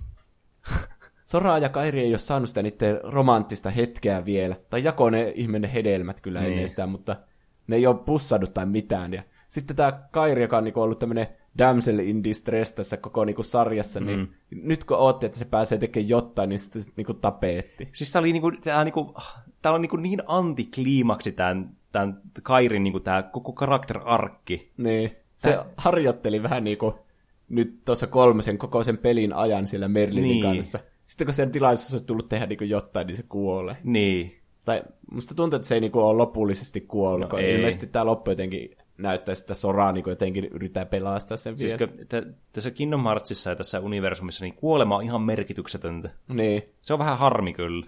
Koska tämä aloin miettimään, kun monesti vaikka näillä organisaatiotyypeillä oli semmoinen, kun sä tappoit, niin tuli semmoinen, tiedätkö, herkkä kohta tuli sitten. Että, niin, että ne pitää sellaisen puheen oikein. Ja Mm. Mä tykkäsin niistä kyllä paljon. Niin mäkin. Ja sitten varsinkin, kun oli semmoinen, missä sitten oli mukana myös Axel oli, niin sitten kun ne jutteli sinne keskenänsä sitten vielä, Niin tuli semmoinen tu- tosi niinku, semmoinen, että oh, tämä on niin tunteellinen kohta, kun ystävä kuolee, mutta kun, ei, vittu, kun ne vaan syntyy uudestaan, niin mitä väliä sillä on? Niin. Mä en tiedä, että kuoleeko ne sitten, kun... Onko ne niitä nobodyja, jotka sitten kun ne kuolee, niin sitten tulee vielä se uusi tyyppi, että varmaan... Niin, niin, niin silleen mä Vai ymmärsin. oliko ne tuotu aikamatkustuksella ja ne ei ollut niitä alkuperäisiä, vai mitenhän se Ja nyt sitten mä, sitten mä aloin miettimään sitä, että okei, että voisiko tämä sitten olla sillä tavalla, että niiden muistot menisivät tavalla. Että okei, sen mä voisin ymmärtää, että on vähän harmillista, että men unohtaa kaiken sitten. Mm. Tiedätkö? Mutta sitten ihan Axel muistaa kaiken, niin mitä, eihän sekään voi olla mahdollista sitten. Niin. Ja sekin kuoli kuitenkin. Varmaan kun ollaan tuossa Disney-universumissa, niin kukaan ei oikeasti kuole. Niin. Paitsi, että mitä helvettiä, Disney on aiheuttanut niitä kuoleman Niin. niin. kuin ikuisesti. Mm. Että spoiler alert, niin kuin Bambin vanhemmat kuolee ja mm. Mufasa kuolee ja tälleen. Että Niin. Kyllähän niitä hahmoja sielläkin kuolee. Mutta se on tosi iso menetys tämän juonen kannalta, että sä et voi ikinä, aina kun joku hahmo kuolee, niin se aina jää semmoinen, että no kuoliko tuo nyt oikeasti. niin. Että se menettää täysin sen arvon niin kuin tälleen narratiivisesti tuo kuolema mm. näissä Kingdom Hearts-peleissä. Se vaan vähän niin kuin katoaa hetkeksi siitä. Niin. Niin, sitten ne hyvikset tekee yhdessä tämä Xehanortti jonkun semmoisen portaalin. Mä en muista, miten sekään käytännössä mm. toimi. Että ne pysäytti sen. Ja sitten siihen, siitä portaalista pääsee uuteen maailmaan tämmöiseen Scala ad Caelum, mm. joka on ilmeisesti latina ja tarkoittaa portaat taivaaseen. Mm. Ja sitten se on se maailma, missä Xehanort ja Master Irakus asui nuorena. Mm. Ja sitten se on niinku se final bossi, kun taistellaan tätä Master Xehanorttia ja sen eri näitä versioita mm. vastaan. Se oli ihan cool kyllä se lopputaistelu. Niin. Mä tykkäsin kyllä siitä. Siinä alussa on semmoinen, että se kloonaa itseensä joksikin 13-kertaiseksi. Mm. Niin tällä Ultima Weaponilla on se shotlock on semmoinen, että sä pidät sitä niinku kaksi sekkaa pohjassa ja se on niinku sille ready. Mm. Niin sitten se tekee sen vähän niinku ykkösen Trinity-limiitin. Mm. Muistatko semmoista? Joo. Niin tekee vähän niinku sen ja tuhoaa kaikki viholliset koko kentältä. Niin ne kaikki kuoli mulla sillä yhdellä iskulla. Siis äh, mun mielestä, mä veikkaan, että se syy, miksi ne kaikki kuolee sillä yhdellä iskulla, vaikka ne on niinku bosseja, niin mun mielestä tuntuu, että niillä oli shared HP niillä kaikilla. Okei. Niin sitten saatte niinku 13 kertaa niin se ottaa enemmän kaikki damagea. damaget niinku yhtä aikaa. Niin. Hm. Koska ne kuitenkin, kun mulla kesti pidempään, mulla ei ollut Ultima Weaponia ei ollut tässä vaiheessa, kun mä eikö alkaa grindaamaan sitä, kun mä eilen pelasin loppuun asti tämän pelin. Niin. mulla ei ollut aikaa siihen. Niin, niin äh, sitten mä hakkasin tällä, mä pelasin tosi pitkään tällä niin Kingdom Keyllä, ja sitten tästä tuli se parempi versio sitten siinä vielä siinä lopussa. Niin, niin. Sitten tässä kyllä kesti oikeasti tappelussa, niin, niin ne käytti niitä, sitten, niitä samoja iskuja, mitä ne organisaatiotyypit. Mutta HP oli kuitenkin yksi semmoinen niin kuin entiteetti näillä kaikilla. Mm. Niin, niin. Sä missasit kyllä hyvän niin kuin, tappelu siinä tuolla. Joo, mä oon kuullut, että se oli ihan vaikea, mutta mä jo, jo, halusin jotenkin se Ultima Weaponi ennen sitä, niin, niin. pitää ehkä pelata uudestaan se joskus. Mm. Varmaan kritiikalilla sitten. Ilman Ultima Weaponi. Mm. Mä unohdin ihan kokonaan näiden shotlockien käyttämisen. Se oli mulla ihan semmoinen unohdettu mekaniikka. Joo, niitä mekaniikkoja on niin paljon, että mm. niitä on helposti unohtaa. Mm. Niin ja sitten kun sä taistelet monta kertaa sitä Master Xehanorttia vastaan, Mä oon vähän pettynyt, että se ei muuttunut miksikään jättihirviöksi, mikä on aika yleinen näissä Kingdom Heartsissa mm. ja Final Fantasyissa ollut. Mm. Mutta niin, sitten se on ihan väsynyt siinä, niin sitten tämä Master Eragus ilmestyy sinne paikalle jotenkin semmoisena Force Ghostina. Mm. Ja sitä äänen näyttelee Mark Hamill. Jep. Ja sitten ne juttelee siinä syvällessä, että no niin, sinä hävisit luovuta jo. Ja sitten ne lähtee yhdessä hyvillä mielin sinne taivaaseen sitten. Mm. Niin, aika jännä loppu kyllä. Se Tuo Master Xehanort on ollut ihan hirveä tyyppi. Niin. Niin. Sehän just tappoi Kairinkin ja kaikkea. Ei se ansaitse lähteä Niin, sitten kaikki oli vaan silleen, ok, no niin. Niin. Oli kiva tunte. Sä hävisit sen shakkipelin tai jotain. Niin. Vähän semmoinen niinku, what the fuck. Tuli muuten mieleen se, kun Master Xehanort oli alun perin tämä Leonard Nimoy Mhm. tästä Star Trekistä, Jep. jolla oli tosi hyvä ääni mun mielestä siihen rooliin, semmoinen hyvä pahiksen kuulone. Mhm. Niin se korvattiin tällä Rutger Hauerilla, Mhm. niin, joka oli Blade Runnerista se pääpahis. Aivan. Ihan tosi erilainen ääni, mutta mun mielestä ihan sopiva. Mm. Niin se nyt kuoli kans sitten tällä Jep. Jep. viikolla. Joo, mä lukin kans tästä uutisesta. En ole sitä kyllä nähnyt hirveänä muissa rooleissa varmaan, mutta Mm. harmi juttu. On kyllä. Oli se vanha mies kuitenkin. Mm. Menipäs synkäksi. niin, niin, siinä se sitten oli. Sitten tulee lopputekstit sen jälkeen. Ja lopputekstien jälkeiset kohtaukset. Niin, käydäänpä ne vielä läpi. Eli mä olin unohtanut sen koko laatikon, mitä vähän niin kuin tiisattiin Niin tässä, oli. että se on joku tärkeä. Mm. Sitä ei avata ollenkaan. Ja se jätetään vielä siihen lopputekstin jälkeisen kohtauksen, Niin että joo. mitähän siellä laatikossa on, en tiedä. Niin, ja sitten siinä oli vielä tämä tämä riviili oli siinä vielä lopussa, että Xigbar on oikeasti, oikeasti luksu. Ja sitten siinäkin tuli vähän semmoinen, että okei, että mitä se nyt tarkoittaa. Niin. Siis, mä, mä, en, mä täytyy sanoa, että mä en ihan hirveästi tykkää siitä, että ne kä- käyttää, niin kuin, että joku yksi hahmo joku viisi eri hahmoa. Niin. Ja kaikki jotenkin tärkeitä hahmoja. Se on mun mielestä liian, se on liian hämmentävää. Niin on. Niin, koska ei oikein tiedä, että ohjaako se Master se Hanrot niitä kaikkia sen, vähän niin kuin sillä piti olla 13 eri versiota. Niin. Mutta sitten nää, näillä kaikilla on niin omat Nobodyt ja Heartlessit ja kaikki, että ei oikein tiedä, että kuka niitä naruja sitten vetää ja keneltä. Että onko tämä Xigbar nyt oma henkilönsä vai ei? Ei, onko tämä osa niin. Master Hanortte vai miten päin se nyt meni? En mä ymmärrä. Tää on tosi sekaavaa. Niin. Ja tässä vielä näytettiin, mä olin unohtanut, tässä oli tämä Maleficent oli kanssa ja sitten tämä Pete oli kanssa. Niin. Ne ei ollut tässä pelissä mitenkään mukana. Sora ei varmaan edes jutellut. Niin. Niin. Muuta oli- siellä Herkules-maailmassa. Niin, ne oli vaan katsiineissa aina näissä maailmoissa jonkun hetken. Mitä nyt etsiä se laatikko? Niin. Sitten ne lähti vaan. Niin mä oon pettynyt, että tämä kolmonen ei ollut mikään semmoinen kunnon päätös. Että tää oli vaan niinku, palataan seuraavassa pelissä asiaan. Niin. Sen tyylinen. Mm. Ja sitten siinä oli toinen lopputekstin jälkeinen kohtaus. Mm-hmm. Ootko sä nähnyt tämän? Mä en tiedä, mitä, mitkä kriteerit tässä oli. Öö, mä ehkä näin jonkun toisen kohtauksen. Sora ja Riku herää oikean maailman Tokiosta. Joo, niin olikin. Mitä helvettiä? Siis mä mietin kanssa, mikä tämä pointti tässä on. Niinpä. Onko tämä nyt se, onko nyt se peli, mitä tiisattiin siinä? Mä veikkaan, kun siellä oli semmoinen, se näytti siltä Verum Rex-tyypiltä, se yksi, mitä, mikä istui siellä. Mm-hmm. Se näyttää myös tosi paljon Rikulta, niin mä en oikein tiedä. Niin, Ja sitten se, ilmeisesti se Master of Masters sitten oli siellä ja teki semmoisen sydämen sinne kuuhun. Ja Kingdom Heartsissa pitää aina olla se lopputekstin jälkeen kohta semmoinen VTF. Mm. Vähän niin kuin ykkössä oli kak, ensimmäistä kertaa se Roksas semmoisena kaksimiekkasena ja taisteli vanhempaa Rikua vastaan. Niin. Sitten tässä kakkosessa oli se, kun ne on siellä, siellä Keyblade Graveyardilla ja sitten siellä olisikin aina Keybladeja ja sitten tiedätkö ihan uudet hahmot mm. ja ei tiedä yhtään mitä tapahtuu. Niin Jep. Tää on vähän niin kuin samaa sarjaa niiden kanssa. Mm. Että jään vaan odottamaan, että mitä mm. hän seurannut. Olisin toivonut vähän semmoista konkluusionia ja semmoista tyydyttävämpää tähän. Mm.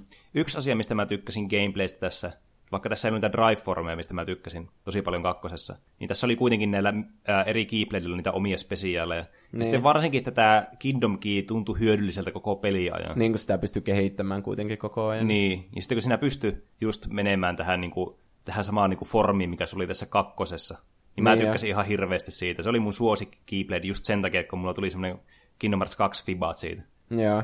Mutta Combatissa oli vähän se ongelma, että tässä oli niin paljon eri vaihtoehtoja, että käytätkö mm. sä summonin, vai sitten attractionin, vai shotlockin, mm. vai keyblade transformationin, vai limitin. Niin. Sulla oli koko ajan niin kuin hirveä määrä vaihtoehtoja, ja se oli niin helppoa kuitenkin se taistelu, että sulla vähän niin kuin, se valinta ei enää perustunut siihen, että mitä sä niin kuin teet, että mitä sun on pakko tehdä, että sä selviät, että mm. se tuntuu vaan siltä, että minkä mä haluan nähdä niistä animaatioista niin. tällä hetkellä. Käytännössä. Siis tämä perustuu just siihen, että tämä on liian helppo tämä peli tällä Proudilla. Että toivottavasti tämä kritikaalit sitten tarjoaisi semmoista niin strategista haastettakin tähän, että miten sä lähestyt noita taisteluita.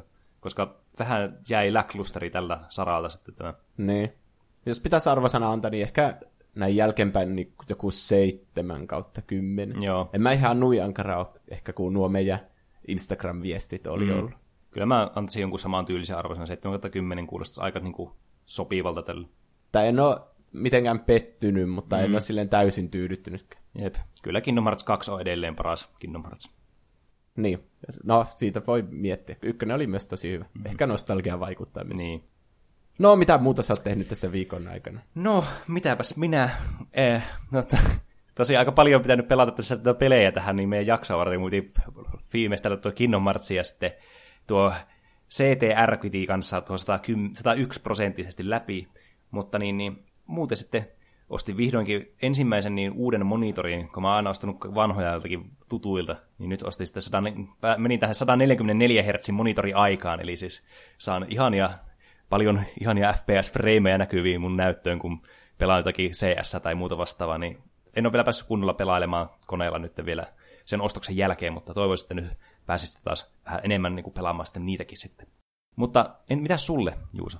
No, nyt on ollut kuustok viikonloppu täällä Oulussa, että se on vienyt vähän aikaa. En ollut itse sisällä, mutta mm. kuitenkin vähän sivusta seuranneena. Jep. Täällä on suuri Jared Leto-villitys menossa täällä koko kaupungissa. Mm.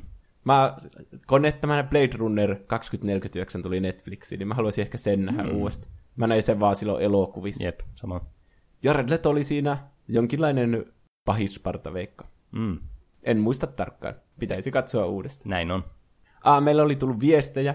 Muun muassa sähköpostilla voi lähettää meille aiheehdotuksia, kommentteja tai kysymyksiä tai palautetta. Meidän sähköpostiosoite on... Ää, tuplahyppy at gmail.com. Oli toivottu Transformerseja. Mm. Mä oletan, että se puhui elokuvista, kun kysyttiin, että mikä on lempielokuva. Aivan. En ole kyllä nähnyt kuin varmaan se ekan. Mm. Ei mäkään jo ekaan parin jälkeen on nähnyt niitä enää. Mutta Transformers on muutenkin iso ilmiö meidänkin mm. lapsuudesta ja Jep. ennen meidän lapsuutta, kun oli näitä piirrettyjä mm. ja niitä leluja varsinkin. Ne Jep. oli tosi siistejä. Joo, muistan kyllä itsekin katsoneeni niitä piirrettyjä. Sitten tuli sähköpostilla kans, että moi ottelu parhaita siitä asti, kun on alkanut kuunnella teitä. On kuunnellut kaikki jaksot. Joskus jopa kahdesti olen kuunnellut mm. joitakin jaksoja. Oho. Olette parhaita. Kiitos. PS, voisitteko puhua Overwatchista? Hmm. Mikäpä ettei. Onpa sitä tullut itsekin pelattua. Aika, Niin. aika paljonkin itse asiassa. Joo, kiitos. Tuommoinen on aina kiva, kun kuulee, että joku tykkää ja kuuntelee jaksot. Mm, kyllä. Ja sitten Instagram-viestillä oli tullut, että niin, meillä, meitä voi seurata Instagramissa ja Twitterissä nimellä Tuplahyppy, ja mm-hmm. laittaa niitä viestejä myös sitä kautta. Eli moi, olen kuunnellut viikkojen mittaan jaksonne työpaikallani ja olen nauttinut niistä kovasti. Olen pystynyt samaistumaan kokemuksiin ja aiheisiin suurella mielenkiinnolla, vaikka olen puoli vuosikymmentä nuorempi kaveri, syntynyt 2000. Hmm. Olen saanut kokea miltein samat nostalgiset elementit kuin te, ja siten podcastin on minulle erittäin olennainen. Kiitos, kun teette näitä.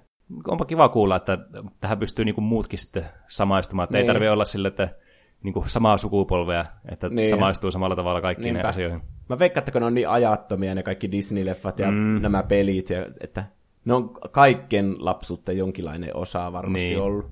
Mutta kiitos kommentista. Kiitos tosi paljon. Niin, jatketaan näillä meidän mahtavilla nostalgista aiheilla sitten ensi tiistaina. Mm. Meillä on ehkä jo aiheet mietittynä, Ehkä.